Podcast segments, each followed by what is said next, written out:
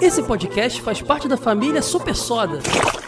E aí, eu sou o Caio Hansen. Antes de você ouvir esse podcast, eu tenho um recadinho para você. Esse episódio foi publicado originalmente no feed do podcast Super Soda, mas com os novos projetos, novos podcasts da casa, fez mais sentido realocar ele aqui nesse feed. Então aproveite a oportunidade, caso você não tenha ouvido lá, para ouvir agora. Tenho certeza que você vai gostar.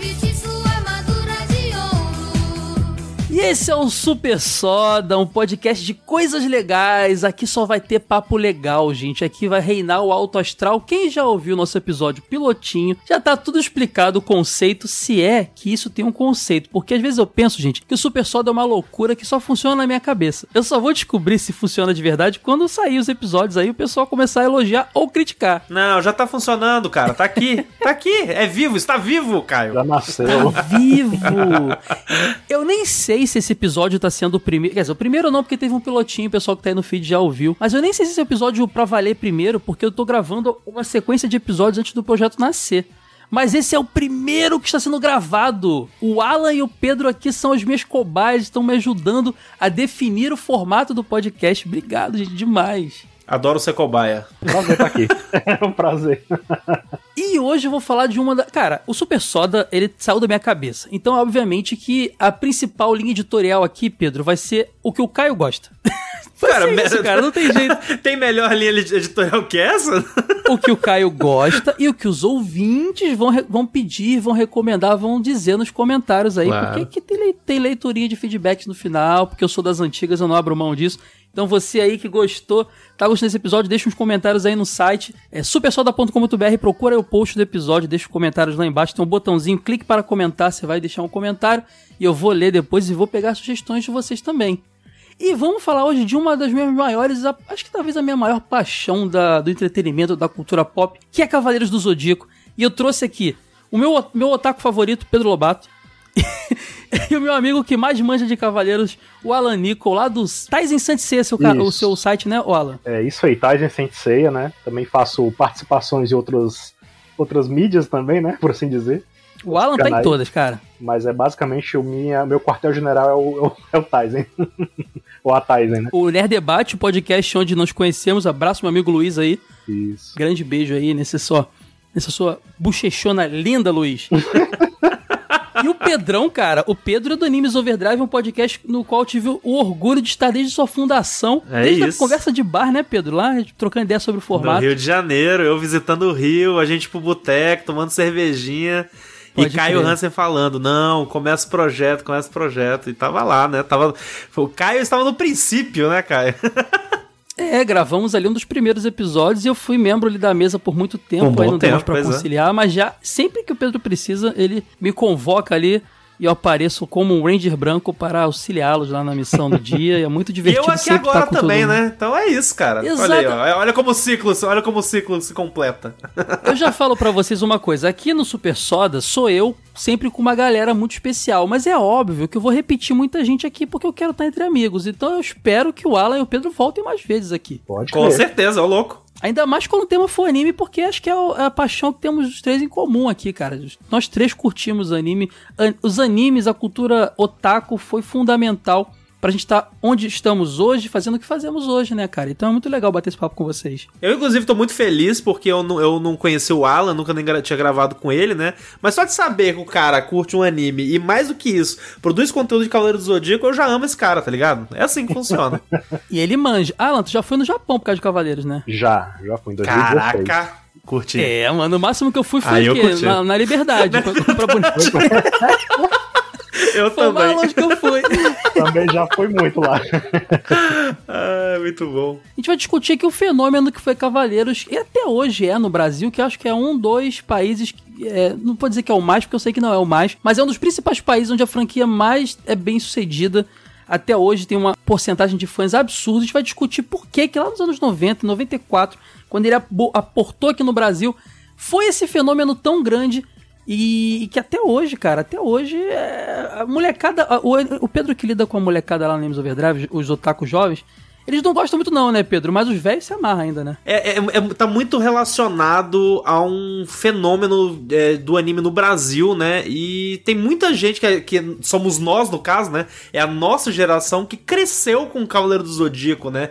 E, cara, é aquele momento, a gente sempre tem, às vezes, tem essas discussões, né? O quanto um negócio, tipo, ah, é, é bom demais, sabe? É uma obra-prima, é aquele negócio inesquecível, ou o quanto é uma parada que mexeu, na realidade, com seus sentimentos, saca? E eu acho que Cavaleiro do Zodíaco tá muito ligado a uma obra nessa vibe, assim, sabe? Ou até porque é uma coisa que tem outro ritmo hoje, porque o Speed Racer que meu pai amava, eu, eu, ach, eu tinha problemas pra consumir aquele conteúdo, né? Né, Alan? 100%, É. cara. No meu caso, eu acho que Sensei é um pouco dos dois, né? Os Cavaleiros, como é conhecido aqui no Brasil, né? Cavaleiros do Zodíaco. Eu acho que tem essa questão da nostalgia, né? Mas no meu caso, eu, eu tenho vivido até hoje em dia, assim, a, a- a- as novidades, né? Eu me alimento ainda da, do que sai de Sensei, que continua saindo, né? Então, assim, pra mim nunca Que não é deixou... tão bom, né, Alan? Mas a gente gosta que a gente é meio, meio verme, né? Tem seus, tem seus altos e baixos, realmente, né? Mais baixos do que altos, É, mas... pois é. Mas assim, eu, eu costumo. Eu costumo assim dizer que eu não. A jornada tem sido boa até então, né? No geral. Então, assim. É isso que importa, né? Quando eu falo de Sensei, eu não lembro só do, do passado, né? Porque pra mim não é só nostalgia. É uma coisa Sim. que eu ainda revisito. Então, assim, eu consigo separar o valor da obra, o anime clássico, como a gente chama, né? Os episódios que passaram na televisão, ou o mangá, de uma forma diferente também. Eu não vejo só pelo lado da nostalgia, né? Porque eu continuei vendo e revendo e analisando e falando sobre. Então, assim, tem sempre esse lado mais de falar sobre, né? Do que só de lembrar da nostalgia, né? Daquela questão da, de como é que foi na época e tal, né? Exatamente. A gente vai começar agora, antes de debater esse fenômeno que foi nos anos 90, a gente vai contar um pouquinho de como a gente conheceu, que tem que ter essa parte é importante, mas deixa eu fazer uma ficha técnica aqui rapidinho. É, Cavaleiro Zodíaco se chama Saint Seiya no original, ou Santo Seiya, isso me pegou muito, Alan, quando eu descobri que na real é uma referência ali ao Papa, aos santos da Bíblia, uma coisa meio, meio nessa Católico. pegada, e não tem nada de cavaleiro, né, cara? É, o Kurumada tem essa, teve essa inspiração, né? No, o mangá você vê muito mais forte essa presença do, Sim. do, do- do cristianismo, assim, sabe? De referências cristãs na, na Ele pegou a mangá. estrutura, né, do É. meio que, que do, da parte santa ali, da santidade da, da Bíblia ali e, e do catolicismo principalmente e usou ali pra determinar os seus personagens e É. tal. Muito doido isso. Só que botando a Atena como a figura principal, né, da história. É a divindade máxima, né, ali. Pois é, o mangá é de 85 saiu na Shonen Jump, né? Um clássico aí, um shonen. Cara, tem todos os elementos de shonen, a gente vai discutir isso já já. Uhum. Acho que é um dos animes que mais, mais explora a, a, a- E o Pedro pode falar bem disso aí, que, que ele discute muito shonen lá. É, a, a, tri- a trindade do shonen, né? Os, os três principais, tri- o tripé do shonen ali. E o Masami Kurumada é o mangaka lá, o criador do Cavaleiros. Em 86 saiu o anime lá pela Toei, chamado Sensei também. E só chegou no Brasil em 1 de setembro de 94. Confere a data, né, Alan? Não tô errando não, né? Não, é isso mesmo. Primeiro, ah, tem que perguntar, Pedro. Tem um momento de porque O cara, o cara manja, o cara Não, manja. O cara tem pra confirmar o dado, né, pô? Tá É, certo. 1 de setembro de 94, na Manchete, depois de 2004 ele retornou pro Brasil lá pelo Cartoon Network, Band, e aí passou em tanto canal de forma ilegal, de forma legal, e repete. e nossa, aí, aí virou loucura. Mas o, o, o sucessão mesmo foi ali em 94. E gente, eu vou começar a falar antes de vocês falarem. Eu me lembro muito da estreia, assim. Eu tava. Porque assim, a gente tava consumindo manchete. Um resuminho da manchete. Ela é uma emissora que surgiu com a premissa de ser uma emissora para classe A do Brasil, só tinha programa caro, tinha. Cara, era tudo. Era tudo desfile de moda, eram os negócios meio intelectuais e tal, e de repente ela se viu sendo. Ela é da, da família Block, né? Cara, da Uhum. famosa revista Manchete também. E ela se viu não tendo como sustentar tudo aquilo. Fez, fez novelas épicas, como o próprio Pantanal original, entre outras, e começou a falir. E o que salvou ela no primeiro momento foi a chegada dos Tokusatsu. Aquela Eva de Tokusatsu dos anos de 88, Jaspion, Changeman, seguido por Jiraiya e a Fint. Irado. Que também chegou um momento que começou a saturar um pouquinho, mas a gente tava ligado na manchete porque a gente curtia isso, né? Então, Cavaleiros era só. Eu tava ali provavelmente vendo, sei lá, o não, o chegou- já tinha Cavaleiros. Eu tava vendo, sei lá, Jiraiya, Giban. E apareceu o comercial dos Cavaleiros do Zodíaco na televisão. Então eu vi a estreia, cara. Eu tinha seis anos e eu vi a estreia. É difícil ter uma, um- um- uma, uma obra dessa época que eu possa dizer, eu vi a estreia disso. Thundercats eu não vi a estreia de Thundercats. Eu não vi a estreia de DuckTales. Mas Cavaleiros eu vi a estreia. Acho que isso também é muito importante pra esse envolvimento, né? A gente viu o hype começar. É, eu acho que eu também. Eu vi também, lembro de ter visto também o comercial, vi também a estreia, e assim, eu talvez. Eu, eu tinha 10 anos na época, né? Então, Uhum. eu não lembro se eu vi outras coisas tão marcantes assim na estreia, né? Também não, não ficou na minha mente como ficou de Cavaleiros, né? Porque realmente era Pode muito crer. diferente do que tinha na época, pra nós aqui no Brasil, né? Do que tinha. Pois tinha é, He-Man, She-Ra, né? Tinha aquelas animações enlatadas americanas e era muito diferente. Silverhawks. Silverhawks, eram coisas legais que a gente gostava, mas era muito diferente. Era demais, era muito diferente. Pode crer. Você lembra, Pedro, da, da primeiro, primeiro contato ali com Cavaleiros? Como é que foi a tua. Cara, isso é meio engraçado na realidade, porque eu. Você é um pouco mais novo que eu, né, Pedro? Sou, então, exatamente, eu sou um pouco mais novo do que vocês dois. É. Não tão, mas. ainda assim um pouquinho mais novo. Então, nessa estreia do Cavaleiro do Zodíaco, eu não tenho essa, a memória da estreia, sabe? Então, muito provavelmente eu não vi ali. Mas eu ainda assisti Cavaleiro do Zodíaco nessa época da manchete, sabe? Foi o meu primeiro contato com, com o CDZ. Foi definitivamente no canal. Mas eu não lembro, assim, eu, eu, eu tenho a memória muito vívida na minha mente de tipo ver propaganda, de ansiar, sabe, pelo, pelo horário do Cavaleiro do Zodíaco e os meus pais, inclusive.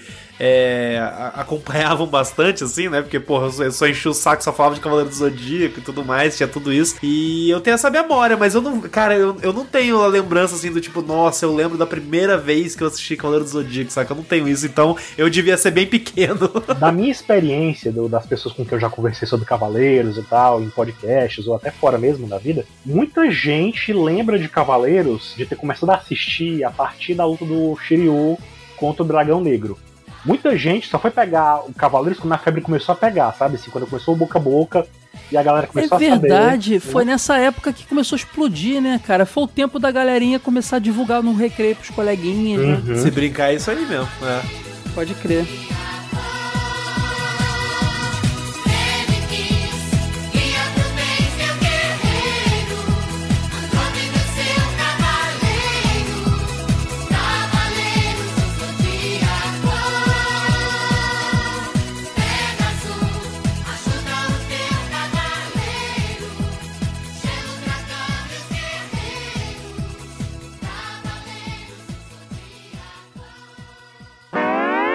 Você está ouvindo Super Soda.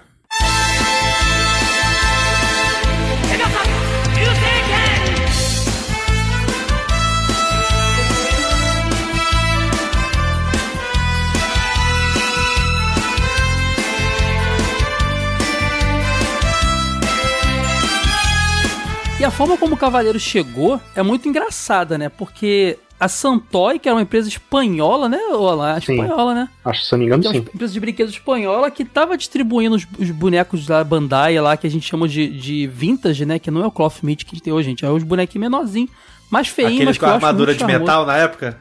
Que não ficava em pé, exatamente. Sim, É. maravilhoso. Não que o cloth meat fique em pé também, né? Mas tudo bem. Só que o Cloth Mift custa 2.500 reais. O meu Funko, cara, o Wiki de Fênix, por algum motivo, ele não para em pé, cara. Toda hora ele cai aqui na minha cabeça. O problema é ser do Cavaleiro do Zodíaco. O boneco do Funko é Cavaleiro do Zodíaco não em pé, cara. É, não faz sentido isso. Mas então, cara, é, a Santoy tava vindo pro Brasil, lembrando que Cavaleiros já era um fenômeno é, na América Latina, era um fenômeno na Europa, em países como Espanha e, e França. França, então, cara, é um bagulho de louco o sucesso que foi. É, foi o primeiro país onde, onde Sensei foi parar, né? Depois que saiu do Japão. É, ele já tinha uma tendência, por exemplo, tinha muito Super Sentai que era exibido na França. A França já tinha uma tendência a absorver conteúdo nipônico, que é muito louco pensar isso, né? Uhum. Tipo, porque do nada algum distribuidor lá levou e, e- e pegou, como foi aqui também. E esse sangue latino, esse sangue meio mais quente, assim, lida muito bem com Cavaleiros, porque eu descobri depois de muito tempo, isso, isso tem papo de dois aninhos que eu descobri isso. Que Cavaleiros foi exibido nos Estados Unidos, pela, distribuído pela Dick. E a Dick Entertainment, ela editava como tudo ela editava de, de japonês, né, cara? Eu tenho uma teoria de que esse sucesso todo é muito pelo sangue latino. Mas deixa eu continuar a história primeiro da Santoy. Porque eu achei aqui, gente, olha só que doideira. Eu achei uma matéria aqui da Folha de São Paulo, de 30 de dezembro de 94. Cavaleiros viram febre entre as crianças. Eu vou ler pra vocês. Estreou em. se- É de dezembro essa matéria. Estreou em, em setembro na TV Manchete o desenho animado Cavaleiros do Zodíaco. A notícia se espalhou pelas escolas. O sucesso foi tão grande que os heróis ganharam um programa só pra eles, chamado Cavaleiros do Zodíaco Especial, exibido aos domingos. Quem lembra isso aí era, era o- a maratona da semana toda É, seguido, né? Nesse Natal, muitos pais correram atrás dos personagens que viraram bonecos articulados e febre entre as crianças. Olha essa informação, gente. A Santoy, que trouxe os bonecos para o Brasil, esperava vender cerca de 80 mil bonecos e vendeu 400 mil. Ela estreou em setembro, Caraca. em dezembro tinha vendido 400 mil. Pegou o Dia Caraca. das Crianças e Natal, gente. Não, pegou a galera em cheio, na, né, bicho? época, na época era difícil conseguir o boneco. Você comprar o boneco. Sim, a gente ia na loja e comprava o vale pra buscar o boneco. A gente ia no Natal e pegava o vale pra buscar em janeiro, porque não tinha estoque mais. A criança ganhava de Natal um papelzinho escrito vale um boneco do Cavaleiro do Zodíaco. E as Caraca. lojas, chegou um momento em que as lojas começaram a, a trazer as versões pirateadas dos bonecos. Sim, teve aquele Saint Fighter, lembra do Saint Fighter no chinês lá? Era bem Foi um feio, Saint cara. Fighter. Eu tive muitos desses. Nossa. Não, mas a própria Santoy lançou no jornal uma notinha explicando do problema do boneco pirata. Mas a gente, eu tive Saint Fighter também. Eu tive original também. E eu tenho uma história até engraçada pra contar, cara.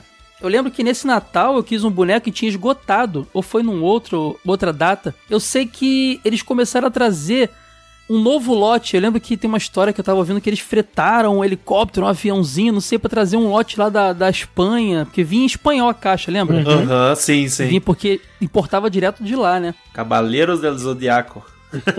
E é exatamente. E chegou aqui um lote do Poseidon que não tinha nem sido exibido ainda. Eu ganhei o Yo de Esquila.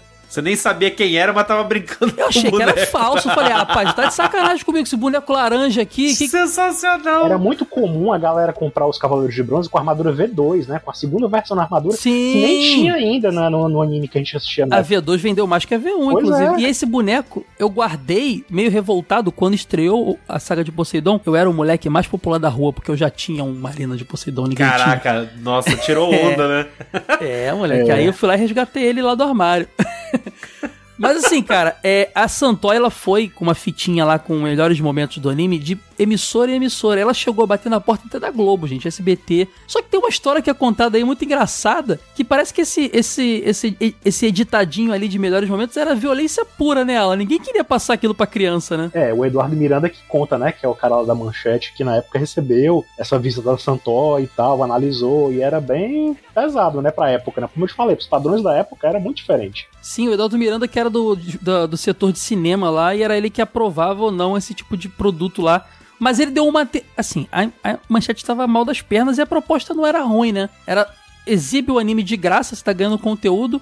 Você só precisa passar no comercial do bonequinho aqui na propaganda. E o anime veio pronto, gente. Veio até com a dublagem já pronta, entendeu? A, o estúdio Gota Mágica foi contratado e foi feita a dublagem. Então, assim, poxa, de- um conteúdo de graça, ainda mais que eles sabiam que conteúdo japonês dava audiência, porque eles tinham tido êxito com um monte de, de tokusatsu antes. Então, assim, forçaram meio que a barra pra ele aceitar. Aí ele falou, cara, me manda aí alguns episódios pra eu ver direito. Aí parece que eles selecionaram os primeiros episódios e aí sim ele entendeu a série. Sim, é muito gore, é muito gore. Mas, cara, tinha muito lance de amizade, de É superação. um gore com contexto, né, Caio? É, cara, e aí ele viu o, o, o lado positivo daquele negócio e também a, a, diretor, a diretoria devia estar falando, aceita, aceita, não vamos perder essa chance não, não sei o quê. Aí ele aceitou, cara, e, e aconteceu o que aconteceu, né, o sucesso que foi. É, o Eduardo Miranda fala que não foi assim bem de graça, porque ele fala que foi uma permuta, né? Eles receberam os episódios em troca de espaço para os comerciais, né? Que valia muito dinheiro, né? Na época, não sei quanto é, mas dizia-se que era Mas, o. Alan, pra quem tava reprisando o Jaspion há 30 anos... era bom ter um negocinho novo, né, com cara? Era bom certeza. porque era, certeza. não era só o comercial do, do, do Santoy que tava. Tinha outros comerciais no meio também. Era, era legal. E Cara. assim, as animações japonesas naquela época estavam tava embaixo, assim. O Brasil já tinha passado animações, existiam outras animações que tinham feito sucesso, como Patrulha Estelar, sabe? Já tinha até passado na própria manchete. A própria manchete. Mas Zillion foi um sucessinho, hein? Lembra do Zillion? Zillion, sim, Macross. Zillion vendeu pistolinha pra caramba, Pedro. Na Tectoy vendeu muita Eu pistolinha. tô ligado em Zillion. Tô ligadíssimo. Passou na Globo e Gazeta. É, o Macross chegou a ter uma versão chamada Robotech, que passou também no Brasil na Rede Globo. Sim. A, a Favos de Mel era o que passava na, na- no SBT. Tinha várias animações, assim, japoneses. Eram coisas pontuais, e Pontuais. ninguém falava que era um anime, né? É. Era um desenho. Não tinha essa identidade como anime e tal. A gente não sabia que era parte de algo maior, né? A gente via e beleza. Foi aí que entrou, acho que o grande lance desse debate. O negócio explodiu, a gente ficou maluco, a gente perturbava o pai pra comprar o bonequinho. É, a gente que na escola era só isso. Eu sou o Shun, eu sou o Sei, eu sou o Yoga brincando. Não tinha internet. Não tinha internet Não tinha época internet. pra todo mundo. Foi um fenômeno.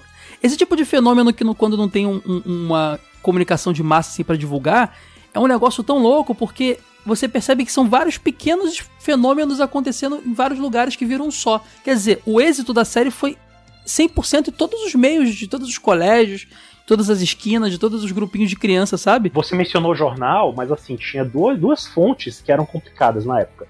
Era essa questão dos jornais, né, a revista Veja chegou a fazer uma matéria na época, eu lembro. Eu lembro que eu recortei na época, né? Eu já não tenho mais, mas dá pra achar na internet fácil.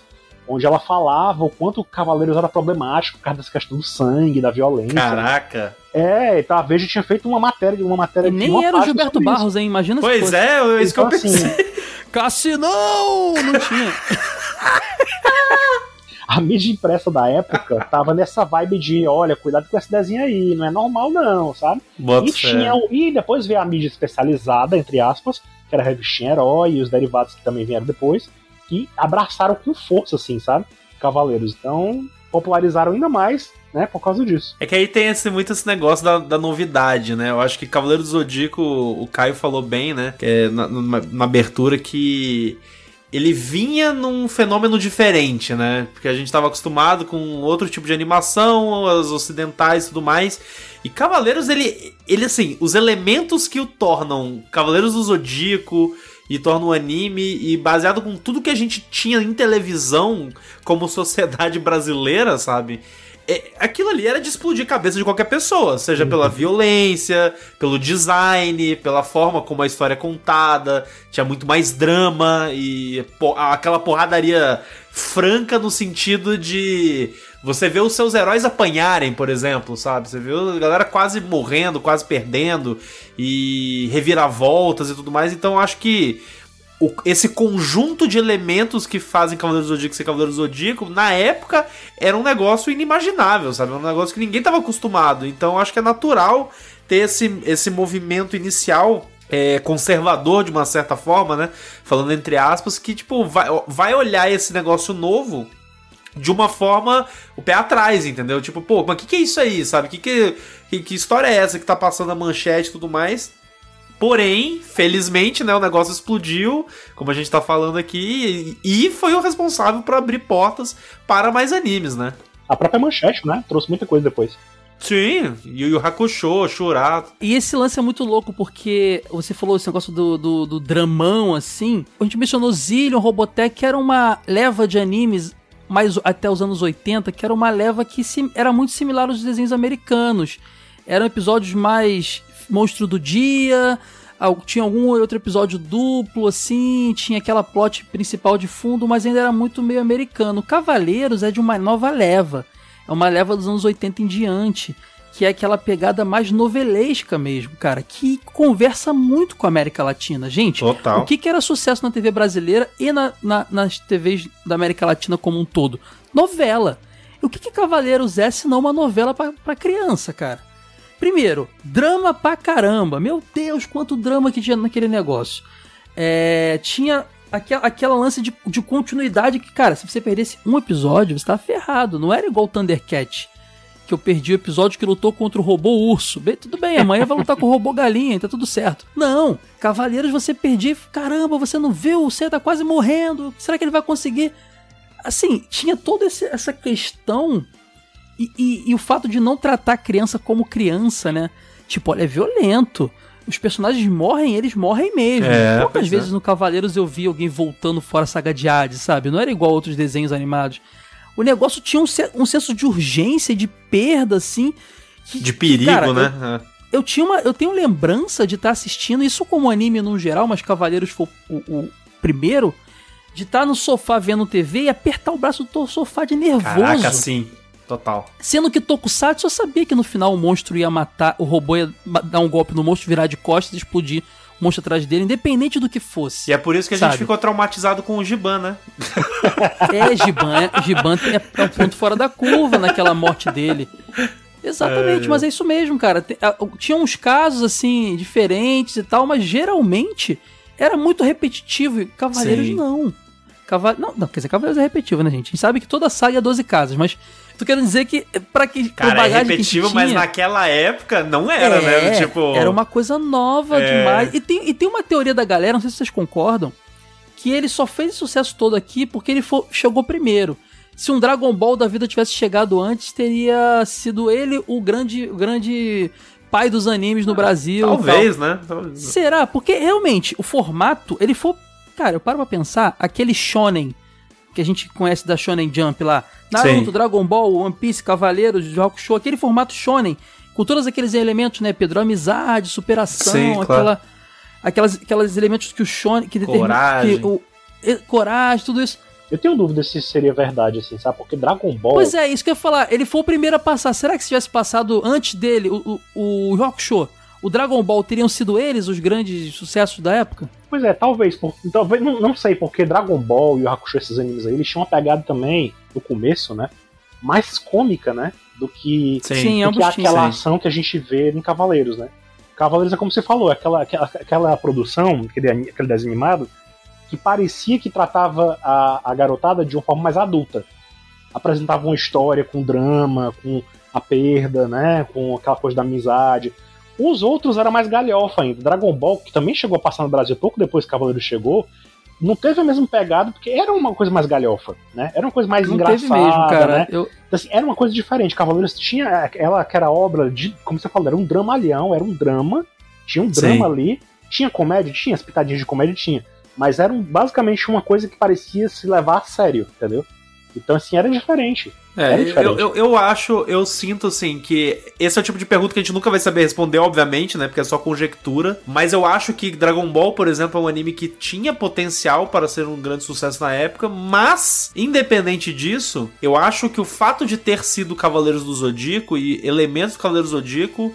É, acho que foi uma conjunção de fatores muito boa, pelo fator seguinte: anime de porrada, é um anime que ele é visualmente atraente. E terceiro, que assim, é um, para mim é um elemento que eu acho que é muito relevante ressaltar e muito importante, porque no geral é o, o elemento que é, geralmente garante sucesso de animações no mundo inteiro, inclusive ocidentais, que é venda de boneco, sabe? Tipo, Sim. eu acho que os- é, a linha de brinquedos Cavaleiros do Zodíaco é uma linha de brinquedos muito rica, com muito potencial, sabe? Ma- até mais do que uma linha de brinquedos de Dragon Ball, sabe? Então, é o guerreirinho de armadura, saca? É, Pô, isso é ele- irado. Ele já era um diferencial lá no Japão quando surgiu, né? Porque essa Pois primeira é, de- aí, ó. Essa primeira linha de bonecos, essa Saint Cloth Series, né, que é, que é o nome lá no Japão, mas aqui o pessoal chama de outros nomes, mas basicamente é essa linha. Lá no Japão era novidade também, porque na época no Japão lá dominava muito o mercado de animes e produtos de mecha, né?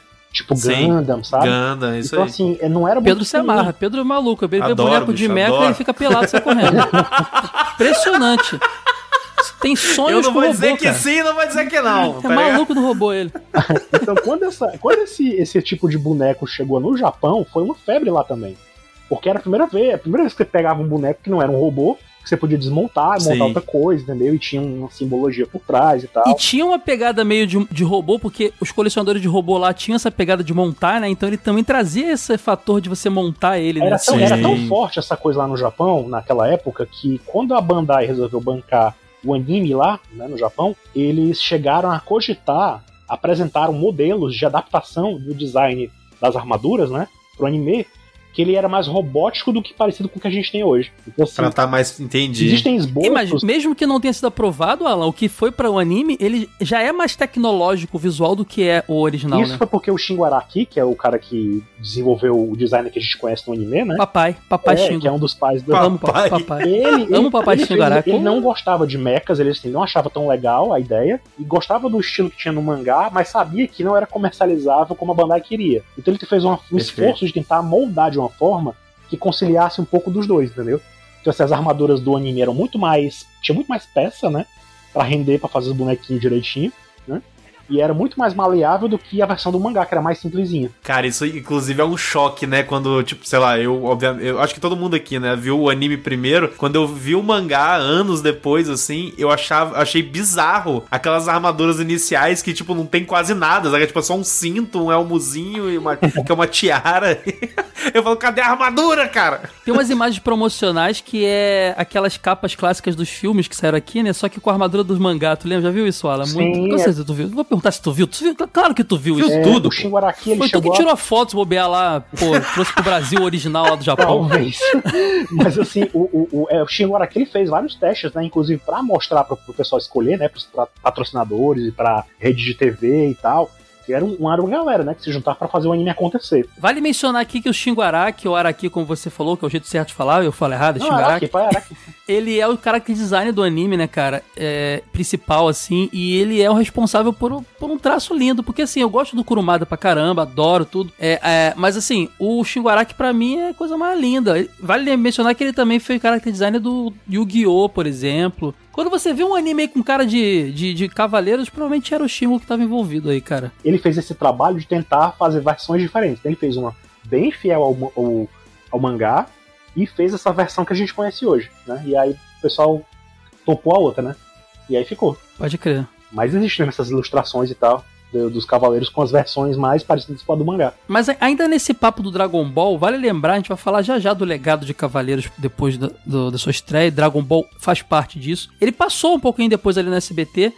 E não foi, não foi isso tudo, assim. É, Inclusive, é, ele- se você for botar um ranking dos animes mais bombados, ele tá lá embaixo, cara.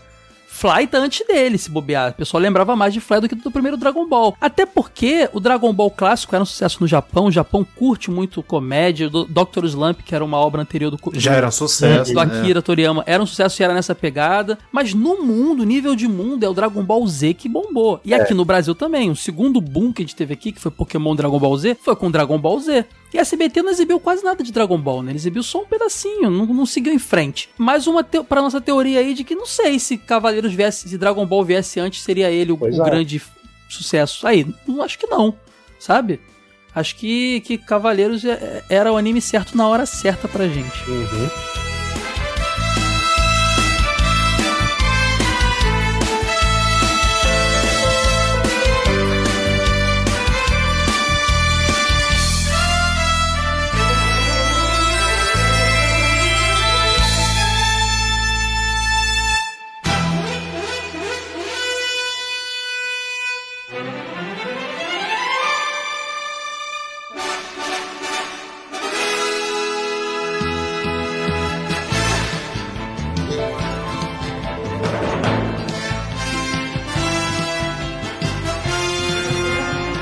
Falou uma coisa muito interessante também, tá falando dos personagens e tal. Eu acho também que Cavaleiros trouxe um negócio que anime tem muito, mas Cavaleiros tem isso muito bem feito. Eu acho que o, o, o Kurumada sabe muito bem fazer é dar personalidade pros personagens, sabe? E rolava uma representatividade Total. muito grande. Você tinha um time ali e não era aquele negócio tipo Thundercat. Desculpe os fãs, eu sou muito fã e acho que Thundercat nem é um bom exemplo porque é um bom desenho americano. Mas geralmente esses desenhos americanos era a personalidade do cara era o poder dele. E ali não.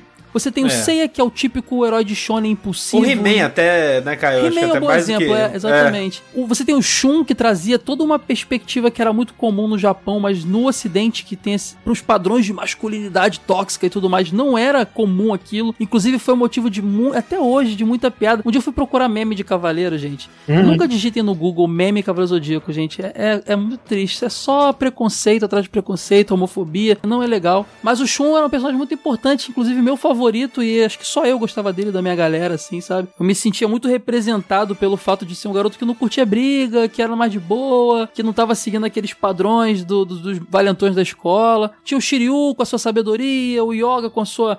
É, lado mais, mais frio e, e- e- e recatado, mais, mais Ao na mesmo dele. tempo tinha essa coisa com a mãe dele também, né? lance com a mãe dele. A background dos personagens era incrível. Todos eles tinham um background bom por trás, assim, sabe? O próprio Wiki com o Shun, com o Shun, um era o background do outro. O o negócio da irmã. Sim. O Shiryu, o negócio do mestre. Cara, era muito legal. O Yoga com a mãe, então, acho que era um dos que eu mais gostava das- do, do, do side story ali da história. Isso era legal, porque rolava uma representatividade real. A gente escolhia. Quando eu era o meu Power Ranger favorito, eu vou ser sincero com vocês. Eu era o Ranger azul, não porque eu achava o Billy legal. Eu, minha cor favorita era azul. Eu acho que a maioria escolhia pela sua cor favorita, cara. E o Cavaleiros não era assim. A gente escolhia porque a gente se identificava com o personagem. Isso é uma coisa que o anime trouxe também. E tinha coisas dos Cavaleiros de Ouro que vieram depois, né? Na verdade, vieram depois na história, mas os bonecos vieram primeiro, né? Porque, tipo, os comerciais do- do- dos primeiros episódios, você já viu os bonecos da Bandai, né, sendo vendidos, né? Sendo divulgados. Uhum. Então eram os Cavaleiros de Ouro, basicamente.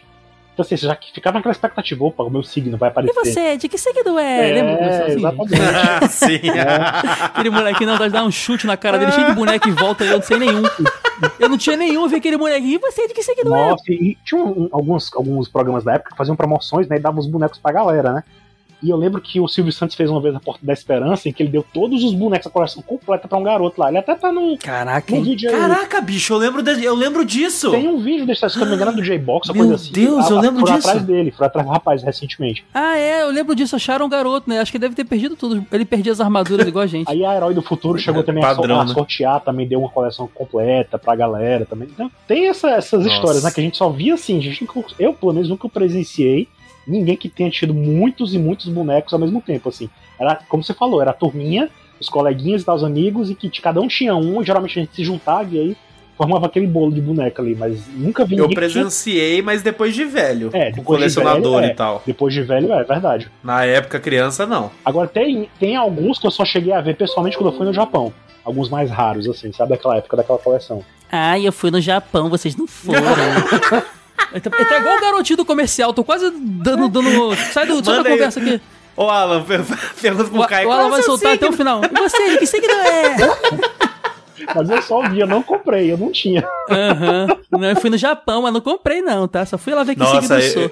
eu tenho um amigo que eu fiz na época de faculdade, que o cara era fissurado em Cavaleiro do Zodíaco e ele tinha, saca, a coleção completa. Mas assim, ele comprou ainda na vida adulta. Tanto Ah, que é? esses mais raros, mais difíceis, o cara, tipo, batalhou, assim, saca, pra ter. Eu lembro, quando, eu lembro até hoje quando ele conseguiu o boneco da Marin. Que era, tipo, dessa época, sabe? Tipo, essa marina desse, desse estilo, que era, tipo, muito raro, muito difícil de achar e tudo mais. É. E a, a alegria da pessoa. Sério, eu amo esse meio de colecionismo por causa disso. A galera ama de Eu verdade. tinha detalhe que a Marina na série ela não mostrava o rosto, né? Aliás, no episódio lá que Isso. aparecia que o, o, o Marina lá usava ilusão pra enganar o Sei e tal, o da Bot mostrava a cara da irmã dele. Mas não era a cara de verdade da Marina. Mas o boneco, você conseguia tirar a máscara e ver a cara da Marina. Que era a mesma cara do Ikki, do Shiryu, do Shun, porque era É isso que eu ia falar. Não era nada demais. Não Era o mesmo olho, a mesma boca, o mesmo nariz. E a mãozinha do boneco quando quebrava, que ficava, ele ficava com, com a mão de chifrinho do metal, assim, já reparou quando quebrava o dedinho? Sim, Sim, sim. É, tinha isso aí também. Meus cavaleiros tudo fazia metaleiro. Era isso. É, é. Mas ó, tem um negócio também nessa série que eu acho muito, muito importante pra. A gente falou de um monte de elemento aqui que fazia a gente explodir a cabeça e falar, cara, isso aí é uma coisa diferente. Qualidade visual. A gente sabe que anime tem uma, um, uma- um histórico de ser uma animação mais barateada, inclusive o que tem de episódio de Cavaleiros mal animado. Tem, jogar no Google tu vai achar. Não é que seja mal animado, mas ele muda o traço completamente. Parece que foi parar na mão de um, É uma outra galera, assim, é, é, outro era, o- padrão. era o designer, o cara que trabalhava nas animações de Rama depois. Era, Sim, então, é assim, muito parecido Era uma mesmo. galera. O anime de Sensei naquela época era muito assim também experimental para os padrões. Não, todo anime nessa, dessa pegada, né, o Alan, ele vai pra mão de várias equipes dentro do estúdio, Isso. né? Então cada um segue um Aí, padrãozinho. ele- né? alguns diretores que pegavam um anime, às vezes faziam uma coisa muito diferente e era de propósito mesmo. assim, Eles faziam pra, tipo assim, Ah, pra sacrificavam, vender o peixe dele. sacrificava-se um pouco da padronização, qualidade da, da- do traço e tal, para que ele entregasse um- uma animação mais fluida ou de repente um- uma forma de mostrar a ação de forma diferente. Se você pega esses episódios que o pessoal considera mais feios, por exemplo, eles têm algum outro destaque. Geralmente a história é, é diferente, ou a forma de lutar é diferente, né? Do Shiryu, por exemplo, é mais violento, né? O episódio do que os outros que acontecem na Guerra Galáctica ali, né? Não, sim, e o lance todo que eu tô falando é que, apesar disso, né, a qualidade visual e sonora desse anime era absurdo. A trilha sonora desse anime, é, a- até hoje, É. eu ouço quando eu tô a fim de ouvir um som, assim e tal. É, uma, é um negócio, assim, eu, de uma. Eu fico pensando. Você falou que Cavaleiros era muito experimental. Parece ser mesmo, porque tudo teve muito esmero, assim. A, a trilha sonora desse anime é uma obra de arte, Alan. A coisa mais Eu linda concordo. do mundo. Eu concordo 100%. Maestro Seiji Yokoyama. E, e encaixa perfeitamente com todo aquele dramalhão, aquele monte de sacrifício. Cara, é impressionante. Eu vou falar pra vocês. Não estamos com- falando de abertura, assim. Dragon Ball tem abertura incrível, Yakusho tem abertura incrível. Mas tá, tá pra nascer um anime até hoje. Eu tô falando isso com o meu estudo de caso de poucos animes, porque eu não sou o Pedro que vê tudo, não. O Pedro faz episódio, Alan, de anime Não, mas temporada. viu, Ele vê tudo. Ele vê tudo pra dizer, pra dizer o que é Caraca, bom. que exagero. A minha última temporada que eu vi foi em 92. Foi a última temporada de anime. É... Cara, sério, é... Trilha sonora de Cavaleiros é uma obra-prima. É a coisa. Eu fico pensando nesse live action que tá sendo feito hoje. Se eles não usarem essa trilha, cara, putz, vai perder muito. Porque é uma Cara, coisa a trilha sonora é maravilhosa. E, é- e assim, eu diria mais, ela é inesquecível, sabe? inesquecível. Ela- ela é, igual marcante, videogame. assim. Quando a gente É. tá falando de Donkey Kong, a gente lembra sempre da trilha. Cara, é marcante. A música, as- aquelas, aquelas músicas mais Total. tristes do, do momento de superação do Cosmo. Nossa, eu tá arrepiei aqui só de lembrar, meu. O que, que é O- isso? Quando o Yoga visita a mãe dele embaixo do mar congelado. Sim. Cara, a música do Shun é maravilhosa. Quando, Quando ele eles tá lá, apanhando. sempre chorando e sendo, sendo. Infelizmente o anime é muito mal com o Shun. A gente fala um dia disso aqui, não, não explora tanto ele assim. Mas, Alan, incrível essa trilha, né, cara? Ah, é, com certeza. O Yokoyama, ele fez. Ele fazia, inclusive, é, trilhas sonoras de Sentai também, Super Sentai. Que também tem uma pegada bem épica, pode crer. Vocês assistiram Metalder quando passou aqui no Brasil? Ou já viram a Sim. Sim, eu assisti. Era dele também a trilha sonora, do Yokoyama. Passou na Band Metal, é muito bom. Pois é. Tem outro elemento também, cara, que eu tinha listado aqui na nossa pautinha que eu fiz aqui, cara, que é o fato de que até hoje é um sucesso, mas eu acho que anos 90, horóscopo era a febre. Todo mundo curtia, jornal tinha página de horóscopo. Você ligava lá no, no rádio, tinha aquela coroa lá falando horóscopo do dia. Cara, tudo era horóscopo naquela, naquela época, cara. O horóscopo tava tão em febre que eles enjoaram e começaram a, buscar outros horóscopos. Eu lembro que eu nasci no ano do dragão, aí todo mundo, você é de dragão, no horóscopo chinês. todo mundo, cara, horóscopo era o grande lance do negócio. Então, assim, encaixou perfeitamente. Porque todo mundo queria ter pelo menos o seu signo, né, cara? Tinha isso também. Às vezes Claro, o cara nem né? era muito fã, mas, ah, eu vou comprar o bonequinho do meu signo. É, tem isso mesmo. Eu lembro de um amigo meu do colégio que ele tinha, na época de Cavaleiros que Cavaleiros bombou, né? em 94, ele apareceu do nada com um caderno dos signos, assim, sabe? Não era nem de Cavaleiros, era um caderno de astrologia normal, assim. Normal entre aspas, né? Mas como tinha os signos e Cavaleiros estavam bombando, era o caderno. Não tinha nada a ver com Cavaleiros, mas era o caderno dos signos. Parecia um suplemento de Cavaleiro do Zodíaco, né? É. De, tipo, um suplemento de RPG. Eu estudava constelações, pesquisava por, pra poder, na, na enciclopédia Barça, essas paradas, pra poder imaginar que próximos cavaleiros podem aparecer na história. Não sei se Ó, vocês tiveram essa, essa, essa parada, mas eu ia atrás disso, cara. Mitologia. Mitologia eu lia bastante na biblioteca da escola. É, eu também. É isso aí, é isso que eu ia falar. Tipo, a parte de astrologia, horóscopo, assim, não- nunca me pegou muito, não. Mas é, Cavaleiro do Zodíaco definitivamente foi o- uma faísca, assim, pelo meu interesse em mitologia, sabe? Em pesquisar, ler história. quando eu fiquei mais velho e entrei na faculdade e já tinha acabado a febre de cavaleiros, já tava, já tinha arrefecido muito, né? É, eu lembro que eu ia na biblioteca da faculdade e antes de procurar os livros da minha, minha, minha área, né, que era direito, eu ia atrás de livros de mitologia na, na, na biblioteca. Você ia pra Grécia Antiga. Ia pra Grécia Antiga. A minha mãe qual- ficava impressionado, porque eu- no meu momento de lazer, em vez de pegar um gibi da Mônica, eu pegava a Barça, cara, pra ler, cara. Achei que você ia falar que é o caderno de astrologia do jornal. Não, mas a Barça lá, a enciclopédia. Olha que doideira. A molecada. Cavaleiros teve uma importância. Apresentou conceitos Claro, interessantes pra molecada, pô. Sim, quando a gente estudava física e, e aparecia aquelas coisas do, do zero absoluto. Zero ah, absoluto. a gente já é, sabe disso, a gente já viu em Cavaleiros, né? Pode Cara, crer. isso é real. Outro detalhe interessante que deve ser mencionado aqui. E, o- E o, o, o todo o merchandising que aquilo trouxe, hein, galera? Todo aquele Nossa, muito Cara, o que, que vocês lembram de ver? Eu lembro, ó, eu vou falar um aqui. A, a molecada bri- caía na porrada na rua roubando um do outro. O bonezinho do Bob's. Vocês lembram disso, cara? Eu tenho até hoje o meu ah, eu te invejo muito. Eu te invejo. Eu tenho. E, assim, ele tá estrupiado, saca? Tipo, ele não tá legal, mas eu tenho guardado até hoje o do Ceia do Bob's, cara, eu juro. É, é- e eu tenho uma alegria em ter ele na minha coleção, tá ligado? O Bob's foi a maior rede de fast food aqui no Brasil.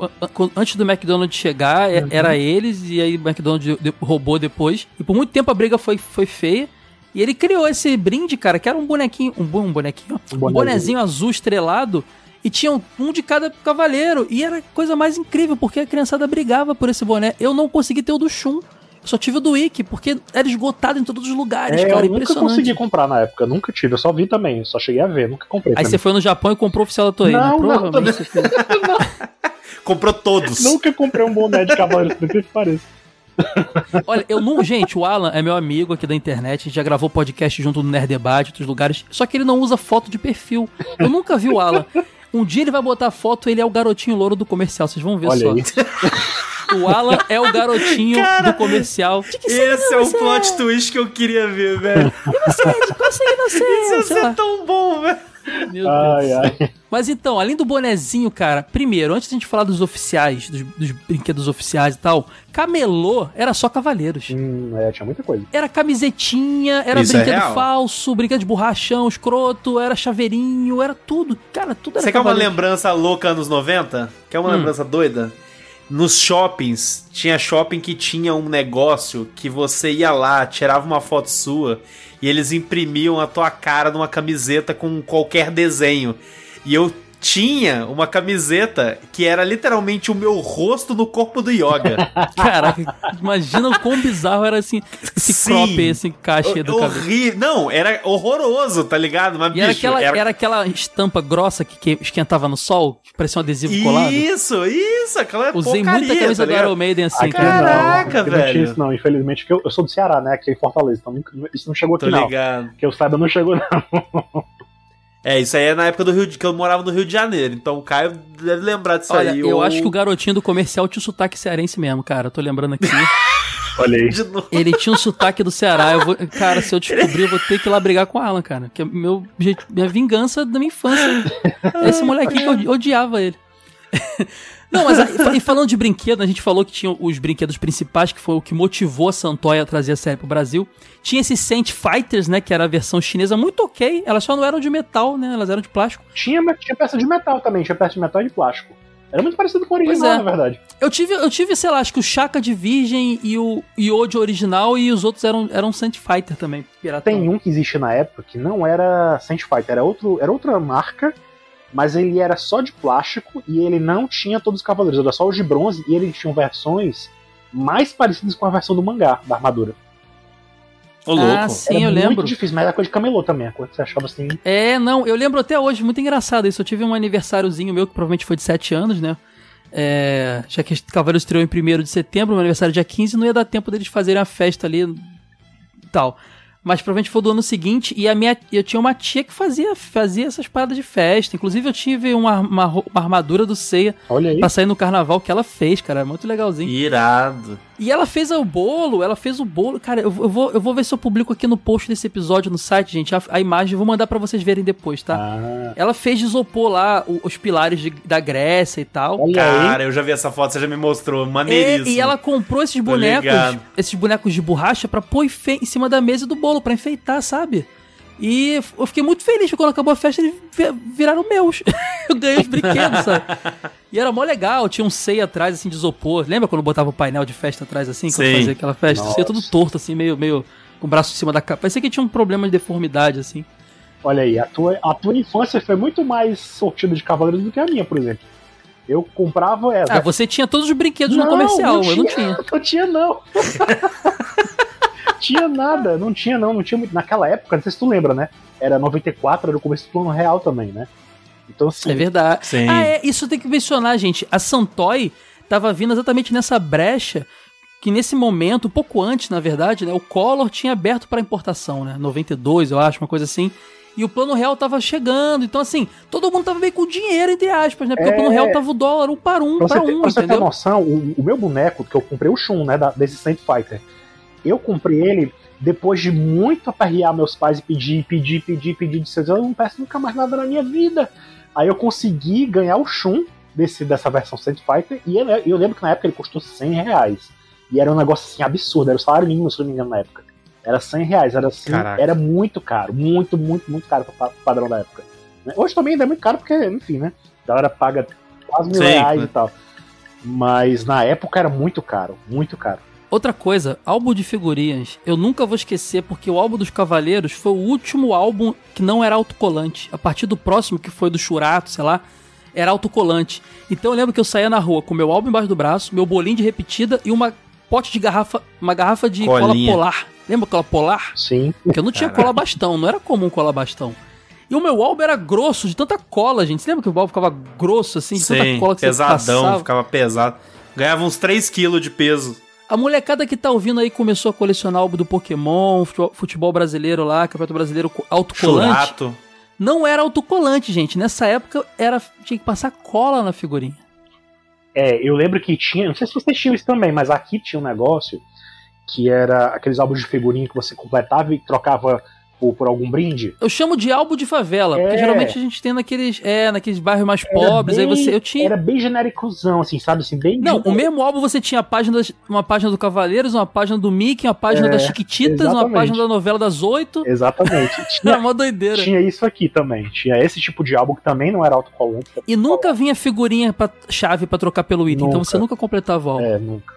Ou então quando vinha era a coisa mais baratinha que tinha, tipo, a garrafa É, o térmica. chaveirinho. Tipo- Cara, e o álbum, e o, as balas Zung? Lembra das balas Zung? Sim. Que tinha as figuras. Gente, a bala na época vinha com umas figurinhas meio plásticas, lembra? Tinha aquela frigels e tal. E era mó legal porque você ia no, na, na própria vendinha que vendia a bala Zung você ganhava os pôsteres, que eram umas, umas lâminas de. Com pôster mesmo do personagem e os Isso. espaços pra colar figurinha.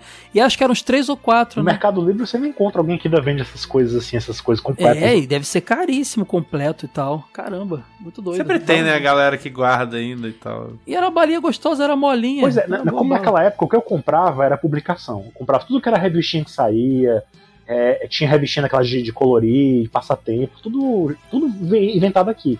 Não é nada original do Os Japão. heróis, né? É, as Heróis, Herói do Futuro, Japan Fury, Animax.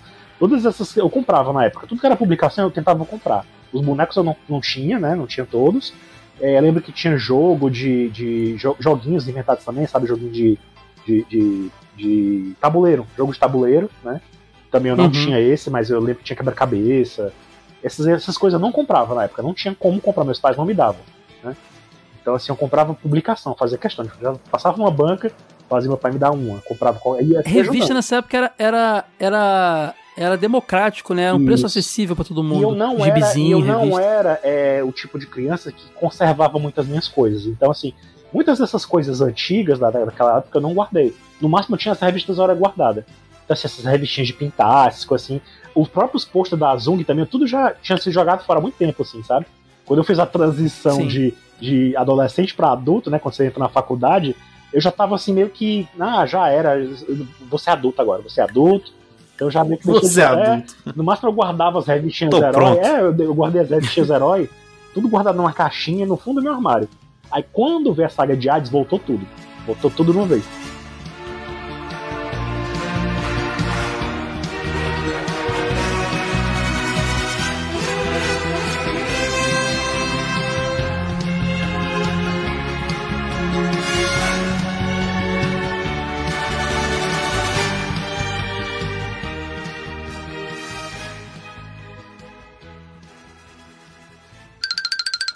Super Soda, só coisas legais.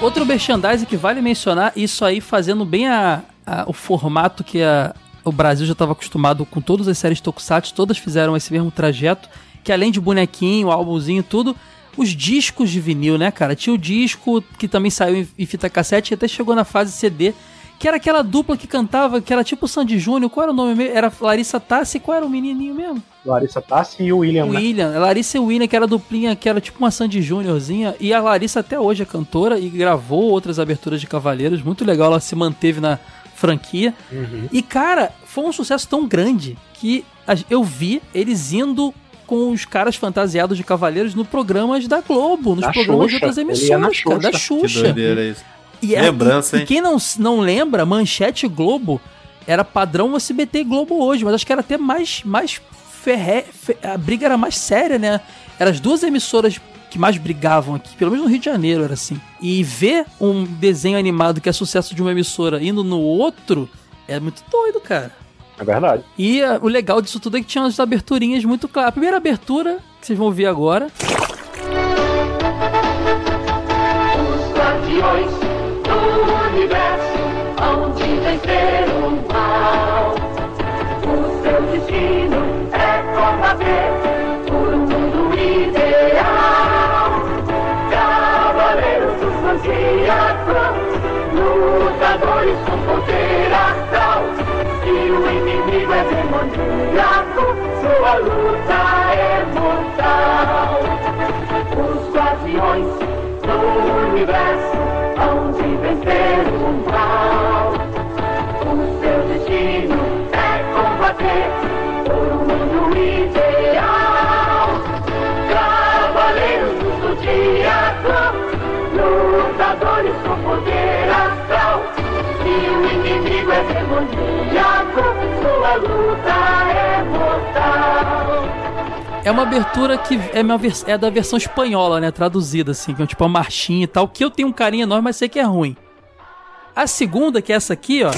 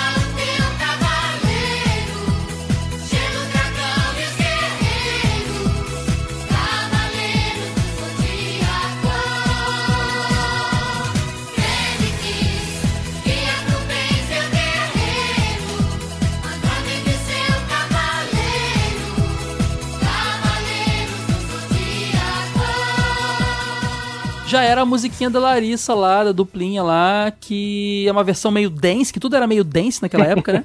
Sim, é, tava na moda nesse Mas a gente não viu o Pegasus Fantasy, galera. A gente foi ver só depois no retorno da série Sim. em 2004. É, a pelo Pegasus Cartoon. Fantasy você conseguia ouvir nos comerciais das fitas VHS. né? É verdade. Mas era só os Bem pedaços. lembrado, fita, Era só os. Cara, Caraca, fitas que, pelo amor VHS. de Deus, era maravilhoso. Os filmes é, eram os OVAs, né? Saíram no- os três aqui no Brasil. E o longa, longa também animado saiu no Brasil, e inclusive no cinema. Foi. Foi um, um fenômeno. Todos os meus amigos foram ver e, assim, cara, eu não vi Sim. por um motivo muito bobo. Meu pai perdeu a hora. Aí, ele, aí geralmente dá pra entrar pra ver pela metade, só que ele falou, pô, já começou há muito tempo, filho, vamos no McDonald's embora? Aí eu fui embora e nunca mais ele me levou pra ver. E eu não vi o Sacanagem.